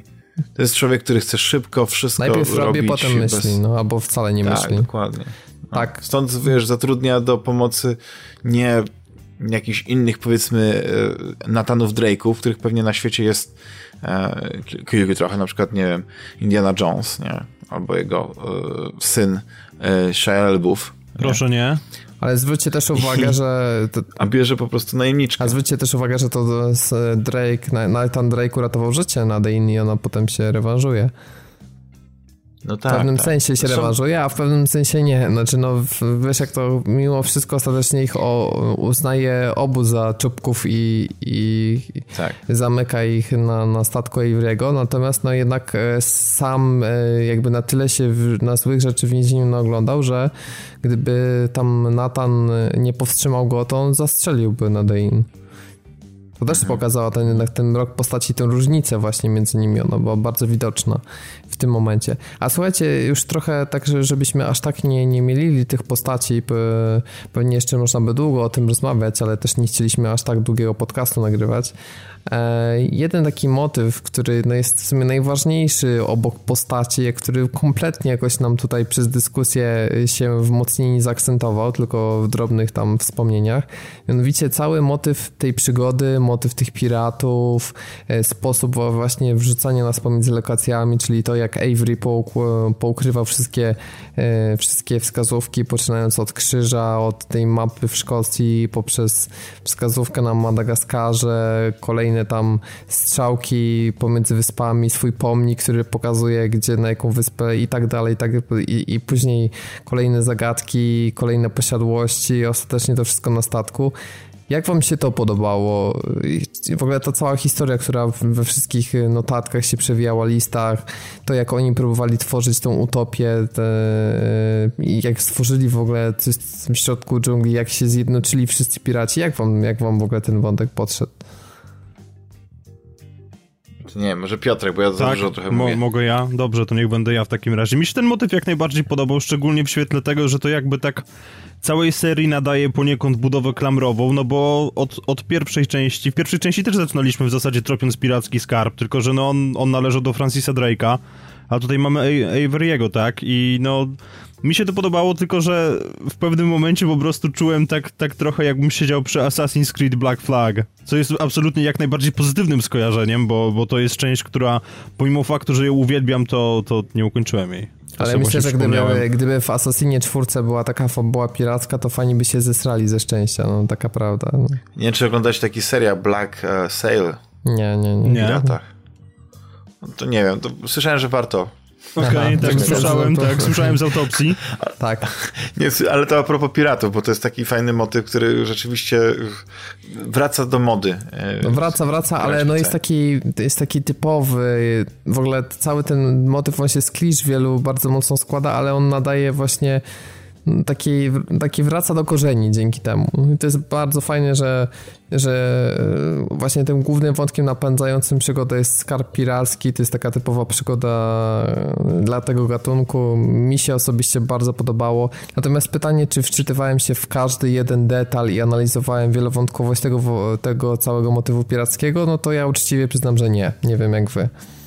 Znaczy ja żałuję, że po prostu yy, tak mnie pchała do przodu ta historia głównych bohaterów, że w pewnym momencie nie, nie pobawiłem się takiego turystę, który wszystko ogląda yy, właśnie z, z lupą. Dlatego, że ten, yy, to miasto piratów, wiesz, ta stolica, ta Libertalia, cały ten koncept, nie, że się, ci najwięksi piraci tego okresu yy, tworzą jakąś taką wspólnotę, bractwo i nie tylko, wiesz, przybijają piątkę i mówią, w tej jaskini będziemy trzymać nasze skarby, tylko po prostu realizują jakiś taki niesamowity, fantastyczny pomysł zbudowania jakiejś metropolii. Tak, który... Tego, tego swojego takiego, nie, nie, znaczy ja nie chcę, znaczy takiego Eldorado. Ale to sięga, nie, ale to to nie sięga przecież aż tak daleko w kompleksowości, że oni wybijali własną monetę, własne monety. Mo- monety, tak. Dokładnie. Ale w ogóle to, to było niesamowite. Tak, tak, ale jak trafiamy do Libertalii, ten pierwszy moment, kiedy się okazuje, że, że ona jednak istnieje i ten motyw, kiedy sobie rozmawiają przy gr- grogu, którego go nie ma, w sensie przy, przy tych pustych kuflach. Ale wiesz, że to jest opcjonalne, także nie wiem, czy, czy Dachman, ty to miałeś, czy nie. Ale że jak? Że w no sensie... bo jest, jest taki motyw w momencie, kiedy docieramy do miasta, że w jednym z domów stoją dwa krzesła koło siebie i na stołku obok stoją kufle. I Drake z Samem chwytają za te kufle i zaczynają sobie tam właśnie majaczyć troszkę. Tak, i sobie z pięć minut rozmawiają na temat w ogóle tych piratów. A to wiesz co? I... Nie, to chyba nie, nie A to, to polecam ci Przeczy. odpalić ten chapter. W, w ogóle ilość detali, które tam się odkrywa, spo, w ogóle wykonanie tej lokacji, ona wygląda jak wyżywczym wzięta z jakiegoś mega koncept artu. I to, że ten gameplay tam jest taki bardzo mocno eksploracyjny, to powiem szczerze, dla mnie to był chyba najjaśniejszy moment. Ja po prostu jak to czułem, to wręcz euforię przeżywałem. Po prostu chłonąc każdy centymetr, nie chciałem. Tak wiedziałem, że o, pewnie zaraz jacyś przeciwnicy, ale fakt, że tutaj nikt się nie wpierdalał. Ja cały czas się bałem, że tak jest świetnie tutaj narysowane, jak zaraz będzie skrypt, który mi każe uciekać dalej, to się zdenerwuje. I całe szczęście twórcy sprytnie to zrobili, że dają nam tyle czasu, ile, ile z tym fragmentem Libertalii potrzebujemy dla siebie, tyle możemy go wyłuskać i to jest fantastyczne, uważam. Nie chcę wyjść na, na jakiegoś właśnie takiego fanta- fana, który po prostu nie widzi w tej grze wad, no nie, ale, ale jeśli chodzi właśnie o takie miejsca, no to to, ja, ja, to jest gra bez, no bez wad. Właściwie y, poziom przygotowania, żeby właśnie coś takiego stworzyć, żeby tutaj wrzucić te małe historie, te takie małe epizodziki, które, które no ja przeoczyłem na przykład, ale myślę, że też nie, widziałem też niektóre, których, które też były opcjonalne i, i, i jednak ich je udało mi się znaleźć, że po prostu dla mnie to jest, to jest gra, która pokazuje, że wreszcie doczekaliśmy się tytułu, który jest godny tytułu e, gry nowej generacji. I system sellera że też. Te, I system sellera, że to, co po prostu pokazują na każdym etapie, bo tam ja pamiętam, że właściwie nie było takiego etapu, który nie robił na mnie wrażenia. No Szkocja oczywiście, moim zdaniem. No. Stopnio, ale wiesz co, Szkocja też robiła na mnie wrażenie. Ona oczywiście nie była tak, tak piorun, powalająca jak te kolejne, ale to było na tyle stopniowo, że to jest powiedzmy, że pierwsza lokacja była super. Później była super, super, a później była super, super, super, super, a później już po prostu, wiesz, eksplodujesz. Tak. Bo naprawdę. Ja w ogóle myślałem, że my krócej będziemy na tych wyspach i gdzieś, gdzieś nas gradali rzuci, a nagle się okazuje, że tak naprawdę tam spędzamy jakieś dobre, nie wiem, z dziesięć godzin. A? Tak. Czy to, to, to, to jeżdżenie tym jeepkiem po, po, po, tych, po, tych, po tych terenach, tam takie proste, prawda, zagadki e, środowiskowe, jakieś ściąganie e, wyciągarką, czy, czy coś takiego samochodu, czy jakieś tam akcje m, czysto m, czysto takie, jakby to powiedzieć, no mające tylko na celu, no nie wprowadzić, prawda, jakiegoś taki, wiesz, jakieś napięcie i tak dalej, kiedy, prawda, ten jeep w, gdzieś wpada w przepaść, my wisimy na tej linie, no nie, i, i wciągamy się i po prostu jest, no po prostu jest taka czysta scena akcji, która y, y, jest wpleciona w tą wspaniałą eksplorację tego miejsca. I ja, ja przyznam, że myślałem, że ten jeep będzie wykorzystany tylko w tej jednej scenie, kiedy uciekamy przed tym opancerzonym samochodem yy, przez to miasteczko, które... I muszę przyznać, że w ogóle to, ta ucieczka przez to miasteczko nie trwa kilku seka, sekund, tylko naprawdę fajnie zrobiona. A okazuje się, że, że ten jeep jest, yy, jest wykorzystany w kilku miejscach i jest zrobiony tak, że po prostu ja miałem przyjemność z jazdy tym samochodem. Tak, no model jazdy jest ja lepszy niż miałem... w Speedzie, jak się śmieliśmy na podcaście. Tak, to no nie i jest żart, tam, wiesz, to nie jest żart, to nie jest i ręczny lepszy. Jest i wszystko, tak, tak. No. Gdyby tylko była ta e, skrzynia biegów manualna, też byłoby, wiesz, absolutnie dziesięć na dziesięć. Do kosza. Tak, ale, ale to, jest, to jest wspaniałe. Zresztą w ogóle ta, ta gra ma chyba najlepsze sceny akcji. One są oczywiście w, prawie w dziewięćdziesiąt procent oskryptowane, nie? Ale to są najlepsze sceny akcji, jakie widziałem. I część nawet nawiązuje trochę do poprzednich części Uncharted, nie? To ta, ta scena pościgu, gdzie y, jednocześnie gonimy y, te, te samochody, y, prawda, tych ty Shoreline, które gonią sama, a później my uciekamy jakoś. No to jest tak, ale nie tak wiem, co mi się skojarzyło z Mad Maxem jakoś, kurczę, ta scena, kiedy tak było tutaj ciężarówki jakieś, te strzelamy i tak sobie w ogóle, tak, ale tak sobie wyobrazić. Ale to, to chyba w, w dwójce, w dwójce było to, czy w jedynce? W której części było? Chyba w dwójce, nie? Że skakało się z, z ciężarówki na ciężarówkę. Ale, ale, nie? I tam ale się był okładało też, po gębie i to było. Ale tam był też pociąg, mi się tak skojarzyło i sobie pomyślałem tak, że dziewięćdziesiąt pięć procent twórców w tym miejscu, kiedy Uncharted cztery zrobiłoby po, pociąg, yy, który gdzie na gdzieś na końcu jest sam i skaczemy po wagonach. A tutaj podjęli się karkołomnego zadania i zrobili ten pościg, który jest żywy, tak? Gdzie przeskakujemy tak. między, między samochodami. No to jest absolutnie rewelacja. A później ta scena, kiedy uciekamy na motocyklu razem z Samem, to tutaj naprawdę to, to było zaskakujące, że my ruszamy kamerą, bo normalnie bym powiedział, że to jest renderowana scenka i w ogóle prawie, że fotorealizm. A jednak to był fla- fragment może nie jakiegoś wielkiego, bo tam strzeliliśmy tylko, no ale gameplayu.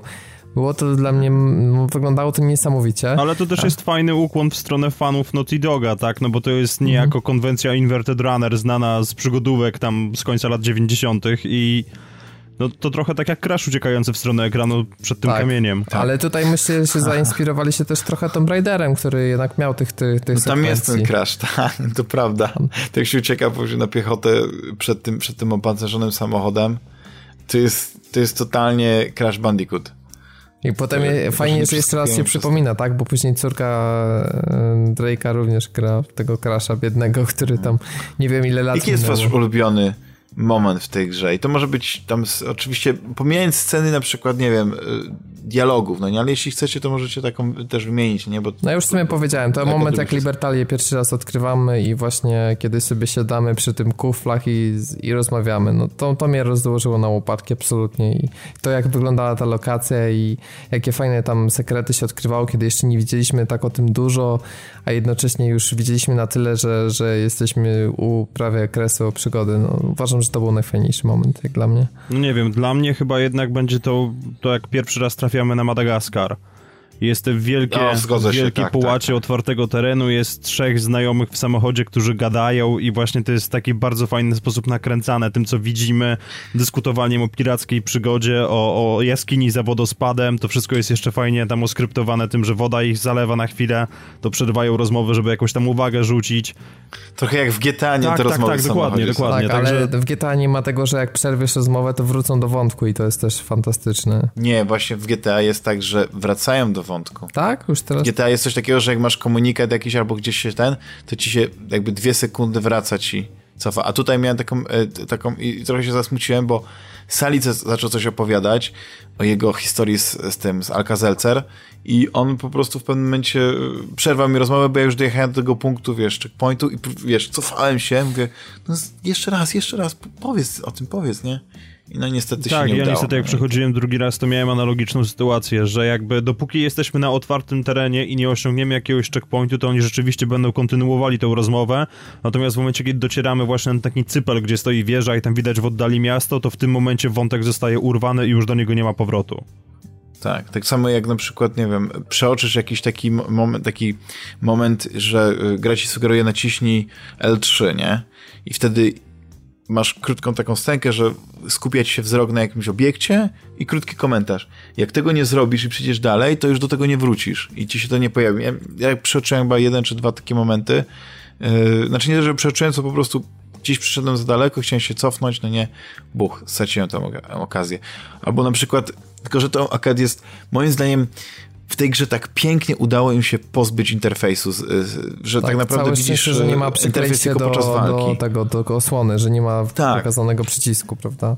I że ten interfejs właściwie, jego nie ma. I w ogóle to jest przepiękne, że, że po prostu nie potrzebujesz wskaźnika paska energii, nabojów i tak dalej, bo to jest tylko ci potrzebne. Ale wiesz co, ja bym powiedział nawet, ja bym nawet poszedł krok dalej i powiedział, że nawet wtedy nie jest potrzebny, ponieważ w opcjach jest taki sprytny, jest sprytny przełącznik, cały H U D można wyłączyć i mi się naprawdę tak. bardzo fajnie wtedy grało. Tak, tak a tak, i tak. jest tylko jeden, jedna rzecz, która się wybija, czyli co burzy, żółte co znaczniki burzy, ten... pieprzone. Tak, to, a drugi taki element, który burzy ten piękny brak interfejsu, to jest to, że jak się pojawia jakiś moment, w którym możemy porozmawiać z daną postacią, przeważnie to była ta Elena, nasza droga, to dymek nad głową wielki trójkąt. I wiesz, tak, wielki dialogi, trójkąt. No tak. I to jest, to tak mówię, nie dało się tak inaczej zrobić, no nie, na przykład, żeby ona na przykład wołała, hej Nate, chcesz coś powiedzieć, coś, wiecie o co chodzi, żeby wymyślić jakiś taki inny sposób na, na zasugerowanie, że ona y, ma jakiś y, kolejny wątek. To był taki gamizm, można porzuć. powiedzieć, chmielarza, tak, tutaj totalnie, cytując, totalnie, typowe, że totalnie. Bo gra tylko elementem interfejsu, a nie jakimś takim narracją to pokazywała. No tak, no i myślę, myślę że tak, tak powoli będziemy zmierzać niczym Drake do, do końca tej historii, tego podcastu. Do tego epilogu, Powiedz, tak. Jeszcze raz się zatrzymajmy przy epilogu, bo tutaj fantastyczne komentarze u nas już zdążyły się pojawić pod poprzednim podcastem wczorajszym, właśnie odnośnie zakończenia i chyba większość osób, które się rozpisały, tak mówią, że nawet uroniły łzę pod koniec i że strasznie emocjonalnie na nich zadziałał ten epilog. I... Bo to jest takie najbardziej ckliwe zakończenie, ale ja po prostu tak lubię tych, te, tą dwójkę, Elenę i Drake'a, Nate'a, że po prostu mi to, ta ckliwość tego zakończenia, czyli ta, taka, taka słodycz, że oni mają córkę, która jest po prostu taką, taką nastolatką, która, wiesz, jest trochę zbuntowana, wid- widać, że kojarzy czym się rodzina zajmuje, kojarzy te wszystkie postacie i tak dalej, ale nie, nie zna tego sekretu. I, wtedy, i, i ten epilog, który... Tak, od, ten mroczny sekret, wiesz, wychodzą te kościostrupy z szafy, nie, i, i zaczyna się, prawda... what the fuck, no nie? Kim są moi rodzice? Może właśnie są jakimiś tajnymi agentami rosyjskimi albo coś takiego, bo, bo wydawało mi się, że, że to są tacy stateczni ludzie, którzy po prostu wyjeżdżają na wycieczki i wykopują jakieś, nie wiem, wraki z, z, z ale oceanu. Ale to dopiero byłoby to, ciekawe, wszystko. Gdyby się okazało, że są, wiesz, agentami jakiegoś K G B. Soon, daughter, ja we will artykuł, soon go there, and you will end up. Ale wiesz, że to, że to są takie prawdziwe historie. Ostatnio czytałem artykuł, jak... E, szpiedzy rosyjscy byli e, najpierw wrzuceni do Kanady, gdzie mieszkali, później przyjechali do Ameryki, tam, tam normalnie przez lata funkcjonowali, mieli dzieci i tak dalej i nagle Amerykanie zdecydowali się na to, żeby tych szpiegów e, e, ujawnić, bo oni nawet ich mieli na celowniku przez jakiś czas i nagle dzieci nic tego nizowego, wiesz, takie normalnie kanadyjskie, wiesz, amerykańskie, można też powiedzieć, dzieci dowiadują się, że ich rodzice są Rosjanami, że oni właściwie są Rosjanami i że zmieniają imiona na, na, na rosyjsko brzmiące i tak dalej. I wywożeni są do Rosji, wiesz, nagle okazuje się, że jesteś zupełnie kimś innym. Tak, ale nie? Nathan jednak pozostał tym, kim, kim był, a jednocześnie no, niestety, wzbogacił swoją osobowość. Natomiast... Tak. Y- To, co w ogóle to gra ma pewne przesłanie, tak? To gra ma przesłanie, pokazało na przykład to, że gdyby Elena nie była w stanie jednak trochę poświęcić swojej wizji życia, może takiej bardziej statecznej i jakby trochę, trochę się jednak poświęcić Nathanowi, ale z drugiej strony też, też odnaleźć się w, w takiej trochę bardziej zwariowanym życiu, ale jednak nie, nie takim...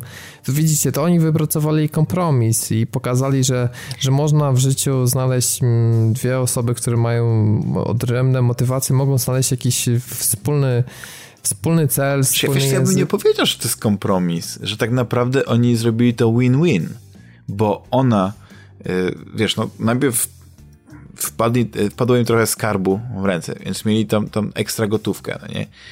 Która pozwoliła im realizować te marzenia, ale już, wiesz, w mniej niebezpieczny sposób, bo ona, bo tam jest taki motyw, że jak oni mówią, że kupujemy tą, tą firmę, pierwsze co robimy, to wy, wy, wydobywamy ten wrak i tak dalej. No ale Drake mówi, że to trochę byłoby nielegalne, nagle, wiesz, ona mówi, ale słuchaj, ja tu mam wszystkie te pozwolenia i tak dalej, załatwiłam, nie ma sprawy. I nagle okazuje się, że wiesz, no, oni nadal będą prowadzić to życie, które znają z tego, wiesz, to ekscytujące odkrywanie skarbów, ona będzie kręcić te filmy dokumentalne, które zawsze chciała robić, bo ona właściwie nie zrezygnowała z kariery, tylko ona po prostu jakby... żyła sobie z boku trochę, nie? Bo ona pisała te artykuły, robiła te swoje rzeczy i tak dalej, ale ona mogła wrócić do tego, wiesz, do tego punktu wejścia, do tego to wszystko się zaczęło, czyli um, wtedy to był film dokumentalny o, o Francisie Drake'u, o ile się nie mylę, i e, całej tej historii.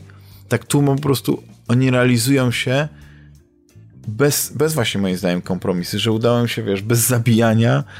Znaczy wiesz, to pytanie, na ile Drake się i... zmieniło, na ile mu jednak brakowało i on jednak, czy pozostałby tak, tym złodziejem typowym, tak? Co i... na, na ile mu brakowało zabijania, no to jest trofeum, które się nazywa Ludonarrative Dissonance w tej grze, za zabicie tysiąc wrogów. No widzisz... Modne, tak. Ale jest jeszcze jedno przesłanie, jakie ta gra zostawia, czyli to, że, że warto walczyć o, o swoje marzenia, że, że warto zaryzykować i, i zmienić czasem swoje życie, jeżeli jesteśmy niezadowoleni, bo, bo to może przynieść no, naprawdę duże zmiany pozytywne ale w życiu. Mam, ta co? Gra zostawia z takim na zasadzie weź się i zrób coś. No, to, tak, to, to może być trochę pozytywnym. Niebezpieczne, bo ja grając w to, w to pomyślałem sobie, hmm, tak, zrobię to, pojadę do Argentyny, sprzedam teraz wszystko i pojadę do Argentyny. I to, to, to jest głupie, bo ja podejrzewam, że wiesz, w momencie, kiedy człowiek się, się, się na tym przyłapie i no. klepnie się po czole, no to spoko. Ale znając Amerykanów, którzy chodzili do psychologów po premierze Awatara, bo twierdzili, że istnieje Pandora i oni popadają w depresję, bo nigdy tam nie polecą, no to wiesz, możemy się spodziewać ciała amerykańskich turystów na plażach gdzieś w Ameryce Południowej albo na Madagaskarze. Już wkrótce. No, być może, ale, to, ale ja w ogóle tak fantastycznie. Ja zazdroszczę tak, w ogóle tak, tego domu, tego... Mm-hmm. Wiesz, ja myślałem, że jak się zaczynał epilog, że oni są nadal w tej dziurze, w której Nate i, i Elena tak, mieszkali. Tak, tak, ale to jest właśnie tak. To, co sugeruje nam narracja, no bo oni wsiadając do taksówki się zdaje, że, że znowu pada tekst o tym, że Nate będzie grał o coś z Eleną. I tak, przechodzimy tak, nagle tak, do sekwencji, tak, tak. kiedy znowu pojawia się ten stary telewizor, tak, w formacie cztery na trzy i nie wiemy tak dobrą sprawę, gdzie to się dzieje i dopiero potem, w momencie, kiedy no, przepieprzymy trzy razy, co się zdarzyło bardzo szybko oczywiście, Aha. to nagle się okazuje, że sytuacja jest zgoła odmienna. No, ale w ogóle zaskoczył was wygląd tego psa. Jakiś taki ja, nienaturalnie ja wielki mi się wydawało. Właśnie nie, znaczy nie, dla mnie to po prostu był ultra, znaczy Ja później tą scenę jeszcze raz obejrzałem sobie, tylko że jakoś już nie chciało mi się oglądać na, na znaczy jakby włączać w, w konsoli, to sobie po prostu na YouTubie włączyłem jeszcze raz zakończenie, żeby obejrzeć tą scenę od początku, no nie? Tak na spokojnie przeanalizować. Mówię, czego, czego na przykład ja nie, nie odkryłem w tym domu, jeśli chodzi o te znajdźki, nie? Czy, jak, czy jakiegoś albumu znowu nie odkryłem, czy czegoś innego nie widziałem, bo tam jest mnóstwo takich rzeczy właśnie, zanim ona przejdzie do tej drugiej chatki, tego drugiego, nie wiem, powiedzmy gościnnego domu, gdzie są te skarby e, Drake'ów, to, to no wiesz, no po prostu jest dużo takich elementów, które można zobaczyć. Mówię, no, sprawdzę, co go nie widziałem. I po prostu na małym ekranie, takim powiedzmy ośmiocalowym tabletu, ta grafika wygląda ultra realistycznie. Naprawdę. Ten pies wygląda jak żywy. On w ogóle nie, nie pasuje do tego, bo wiesz, no bo gra to jest gra komputerowa, nie? Tam ta, ta, ta Uncanny Valley jednak jest, nie? Nie masz takiego, wiesz, to nie, one nie wygląda jak stuprocentowo jak żywe postacie, jednak e, robią wrażenie, ale akurat jak się ten pies pojawił, to mówię, a jak żywy. Ta dziewczynka nawet przy tym, przez to, że ten pies tak wygląda naturalnie, to ona w ogóle wyglądała jak żywa. No i później się zaczyna taki Life is Strange, nie? Tam chodzisz po tym domu, odkrywasz różne rzeczy. Tak, między innymi, ale... przepraszam jeszcze wtrącę, cudowny plakat z The Last of Us. Tak jest, jest, jest o, zawieszony jest tam w jej pokoju plakat z The Last of Us American Daughters, coś takiego.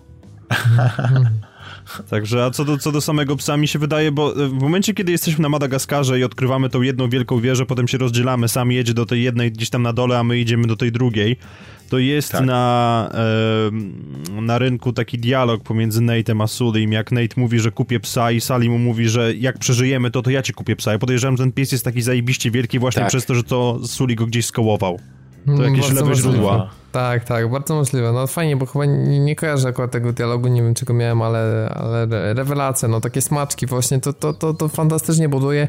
Gra absolutnie warta drugiego przejścia i odkrycia teraz jeszcze tych dodatkowych wątków, być może bardziej się też skupienie na tym całym wątku piratów, o którym wspomnieliśmy, bo, bo jakby znając już te motywacje postaci, też, też na, można na pewne smaczki zwrócić znaczy, uwagę i tło. Tak, znaczy tam w ogóle jak zbierasz te, te listy, no nie, bo w pewnym momencie to mi się wydaje, że ja miałem więcej jakichś, więcej miałem tych listów tych byłych piratów czy martwych już piratów niż, niż jakichś tam szkiców, które robi Nate w swoim dzienniku i tam naprawdę się tworzy jakaś taka historia. Zresztą już na początku mamy pierwszy taki taki zalążek budowania historii, nie wiem, trzecioplanowej, kiedy, kiedy jesteśmy w tym domu, oni mówią, że to jest, że tam są rzeczy naszej matki, ale tam jakaś inna osoba jest. Jakaś Evelyn, jakiś Ken, jakiś Edmund i z tego budujemy historię jakichś zupełnie nieistotnych postaci, no nie, ale to jest jakiś taki smaczek. Dopiero później się pojawia motyw tej Cassandry, kiedy znajdują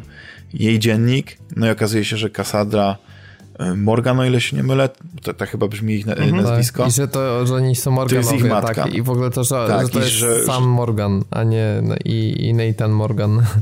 To było mocne. Tak, dokładnie. To było... No i to też tu, tłumaczy tą historię, no nie, skąd, skąd się wzięli skąd się wzięli Drake'owie, w cudzysłowie, i ich, ich powiązanie z... Sir Francisem Drake'em. Tak, tak. To jest piękna historia od początku do końca. Zakończenie, no... Ja się, ja się nie wzruszyłem, ale do takiego poziomu, żebym po prostu uronił łzy. Ale ciepło, które biło ale z ekranu. Ale to było cudowne, no bo to, to jest takie właśnie, tak, tak jak mówisz, ciepłe, bo trafiasz do tego domu i, i nawet jakby w pierwszej chwili, dopóki nie poniuchasz do końca, to możesz być trochę zdezorientowany, gdzie tak w zasadzie jesteś, bo to jest tak fajnie zrobione, że tam leży ten album ze zdjęciami ślubnymi Nate'a i Eleny i potem cała ta radosna historia razem z tym, z tą, z tą dziewczynką, jak ona jest mała, tam z Salim i tak dalej. Tak, jakby dorzucili zdjęcia do tego albumu, którego znaleźć wcześniej w tym starym domu. Tak, tak, tak, to, ale to wiesz co, chodzi o to, to selfie z Polaroida, nie? Dopóki nie znajdziesz, dopóki nie znajdziesz tego albumu i wchodzisz tylko do do pokoju, to na ścianie jest zawieszone zdjęcie Nate'a i Eleny, gdzie nie do końca widać, że to są oni, ale ty wiesz, że to są oni, bo rozpoznajesz jakby po prostu ich kontury. I to, tak. to też jest bardzo sympatyczny środek stylistyczny, bo dopóki nie powęszysz, to masz takie, kim ja w zasadzie do cholery jestem. Znaczy ja się w sumie tak szybko skumałem, że, no, że w sumie no, kto to może być, jak nie córka, nie? Tak znaczy... Dług... Dlatego ja bym wszystko zrobił. Mhm.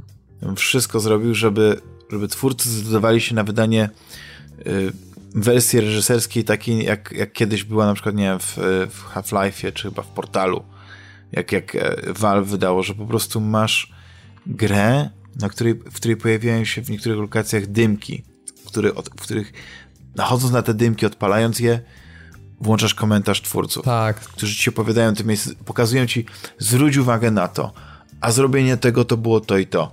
A w tym momencie wykorzystaliśmy coś takiego. Ta gra po prostu desperacko tak by czegoś takiego tak. potrzebowała. Gdyby kolekcjonerka takie coś zawierała, to byłoby to więcej warte niż wszystkie jakieś artbooki, nie wiem, figurki, cokolwiek by tam jeszcze. I, i no bez, bez kozery, to jest najładniejsza gra po prostu w jakąkolwiek grałem. Ja wiem, że no. Crysis yy, na przykład, nie wiem, trzeci na bardzo mocnym sprzęcie. Ale to jest, wygląd to jest też artyzm, to jest coś, czego Crysis absolutnie nie startuje, więc wiesz. Tak. Że tu jest wszystko, tu jest, tu kiedy zmienia się scena do tej sceny przerywnikowej, to, to postacie zyskują więcej detali, no wyglądają ultra realistycznie, no nie? Oczywiście na granicy tego, tego, tego Uncanny Valley, ale jest po prostu tak niesamowicie, wiesz, czy gra światłem, czy cieniem.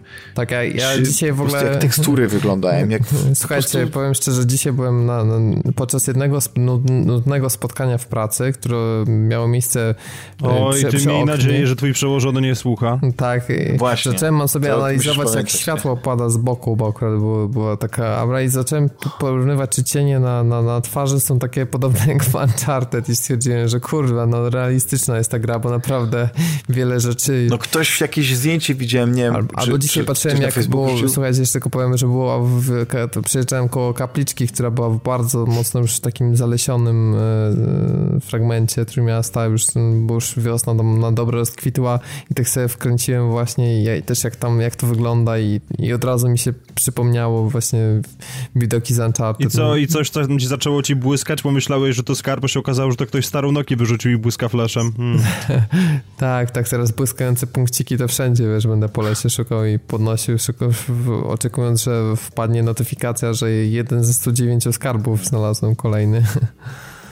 Czy ta gra ma wady, waszym zdaniem? Ma, jak najbardziej ma. Niestety nie jest to, ale jest to gra najbliżej dziesiątki, jaką w życiu grałem, chyba bym powiedział. No, jeżeli miałbym postawić, wiadomo, że no, to, to strzelanie nie do końca. Czasami ten system odsłon nie działa jak, jak powinien.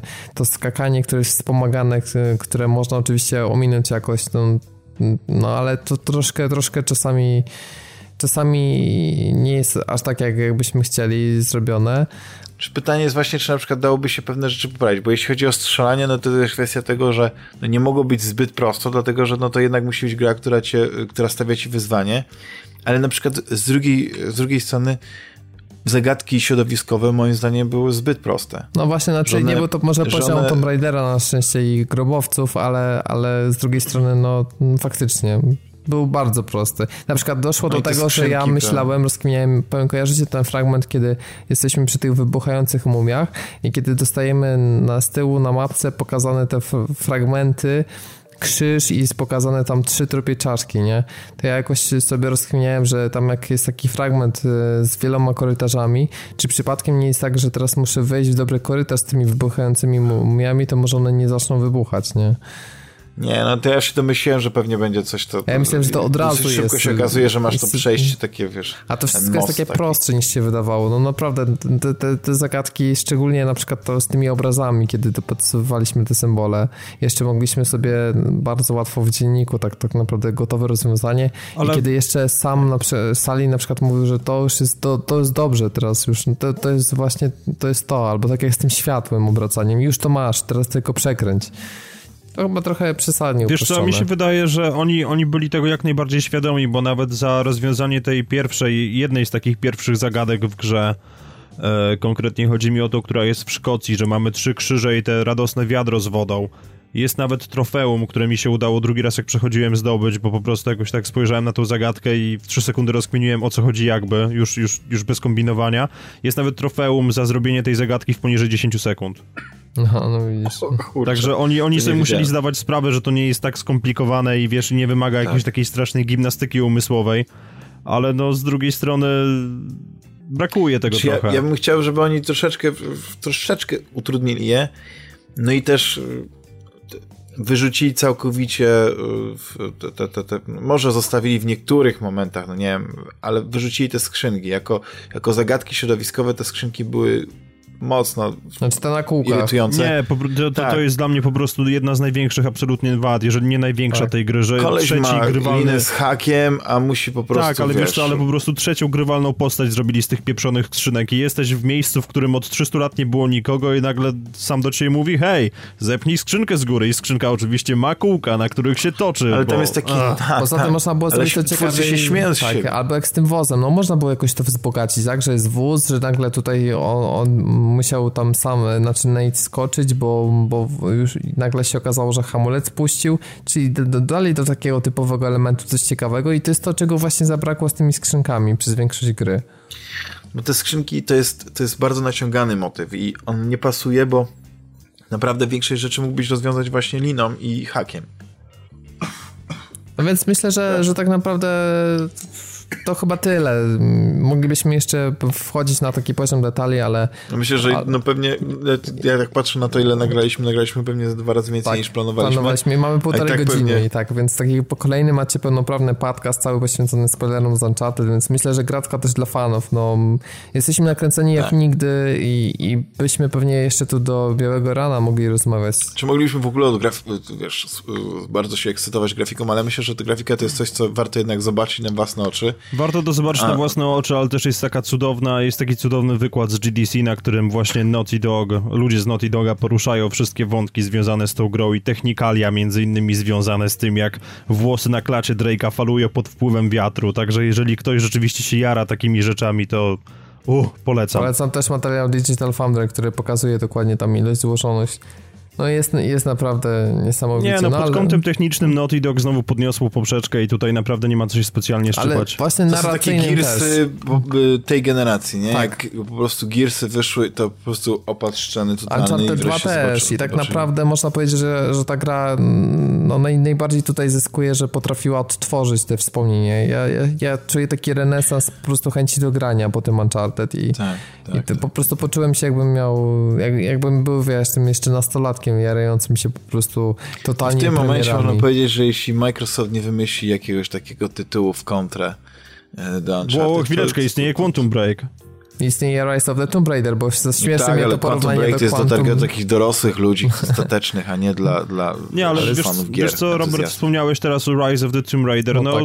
jesienią mamy zobaczyć, jak wygląda na P S cztery. Ale nie chodzi mi o grafikę, ale mało osób strasznie porównuje, mi... jeśli chodzi o gameplay do, do mi chodzi Rise właśnie o gameplay, Raider. To była taka przenośnia, że zobaczyć. Gameplay jest totalnie inny. Tomb Raider jest otwar- grą w otwartym świecie, jest, jest bardziej złożona, ma rozwój postaci, grobowce, czy te wszystkie opcjonalne poszukiwanie skarbów są dużo trudniejsze, ale są tak zrobione, że nie, jeśli, jeśli coś jest dla ciebie za trudne, to po prostu to omijasz, nie? Jakby główna ścieżka jest, jest pozbawiona jakby takich bardzo trudnych elementów rozkminienia, ale też, nie wiem, to, jest, to są zupełnie inne gry, ja bym to tak powiedział, że, że one po prostu poszły w zupełnie innych kierunkach i, i nie da się ich tak łatwo przyrównać. I tak i nie, ale ze względu na to, że na te Uncharted czekaliśmy ile, trzy lata? Trochę więcej może nawet, nie pamiętam dokładnie kiedy wyszła trójka. Może więcej. No właśnie, ale ze względu właśnie na to ja czułem taki deficyt jakiejś takiej gry z, gat- z gatunku Action Adventure i ja Tomb Raidera Definitive Edition na P S cztery ukończyłem trzy razy na sto procent, wylizując wszystko tak jak się dało. No tak gra się broniła i myślę, że... Nie no, jest super gra. Tak, tak naprawdę ja też widziałem, że w tym wszystkim tak na pewno Naughty Dog uważnie się przyjrzał Tomb Raiderowi. I na pewno, posta- na pewno rozkminiali, czy, czy dodać tam crafting, czy, czy postarać nie, się jakoś mechaniki. Właśnie nie, właśnie mi się wydaje, że zupełnie, bo zobacz, że w ogóle takich elementów w tej grze nie ale ma. Ale właśnie, no... Właśnie się... to jest też kwestia tego braku interfejsu, braku rozwoju no, postaci. Moim to, że w ogóle możemy mieć tylko dwie bronie naraz. Tak, i właśnie moim zdaniem oni się zastanawiali, zastanawiali i w końcu, wiesz, po, po którym poszła nie masz decyzja, w ogóle... że trzymamy się tego i to jest... To... Zobaczyli jakby, wiesz, że idą w innych kierunkach i to jeszcze bardziej ich utwierdziło w tym, że tak. to co robią, że tak powinni pozostać po to, żeby się też gry od siebie odróżniły i to tak. też jest znaczy, fajne, wiem, bo ile... zarzucono pierwszemu temu odświeżonemu Tomb Raiderowi, że bardzo mocno się inspiruje Uncharted, ale myślę, że już mm-hmm. przy tej kolejnej części to już widać, że ta, ta seria też znalazła własną tożsamość i ona jest inna niż Uncharted zdecydowanie. Tak, zupełnie. Czyli nie wiem, wy, wy nie graliście w multi? Czy graliście? Nie, nie, nawet nie odpalaliśmy. Ja grałem jeszcze. Tylko, bo ja nie ja wiem, właśnie... w betę grałem, ale nie wiem, czy tam się ale zmieniło. Ale jest tam na przykład, nie wiem, więcej typów granatów, nie wiem, bo, bo broni powiedzmy w samej grze jest dużo, nie? Tam są tak, karabiny, strzelby, dużo. Jakieś wyrzutnie, granatniki. To jest coś, czego brakowało ale, ale na... w Quantum Break a propos.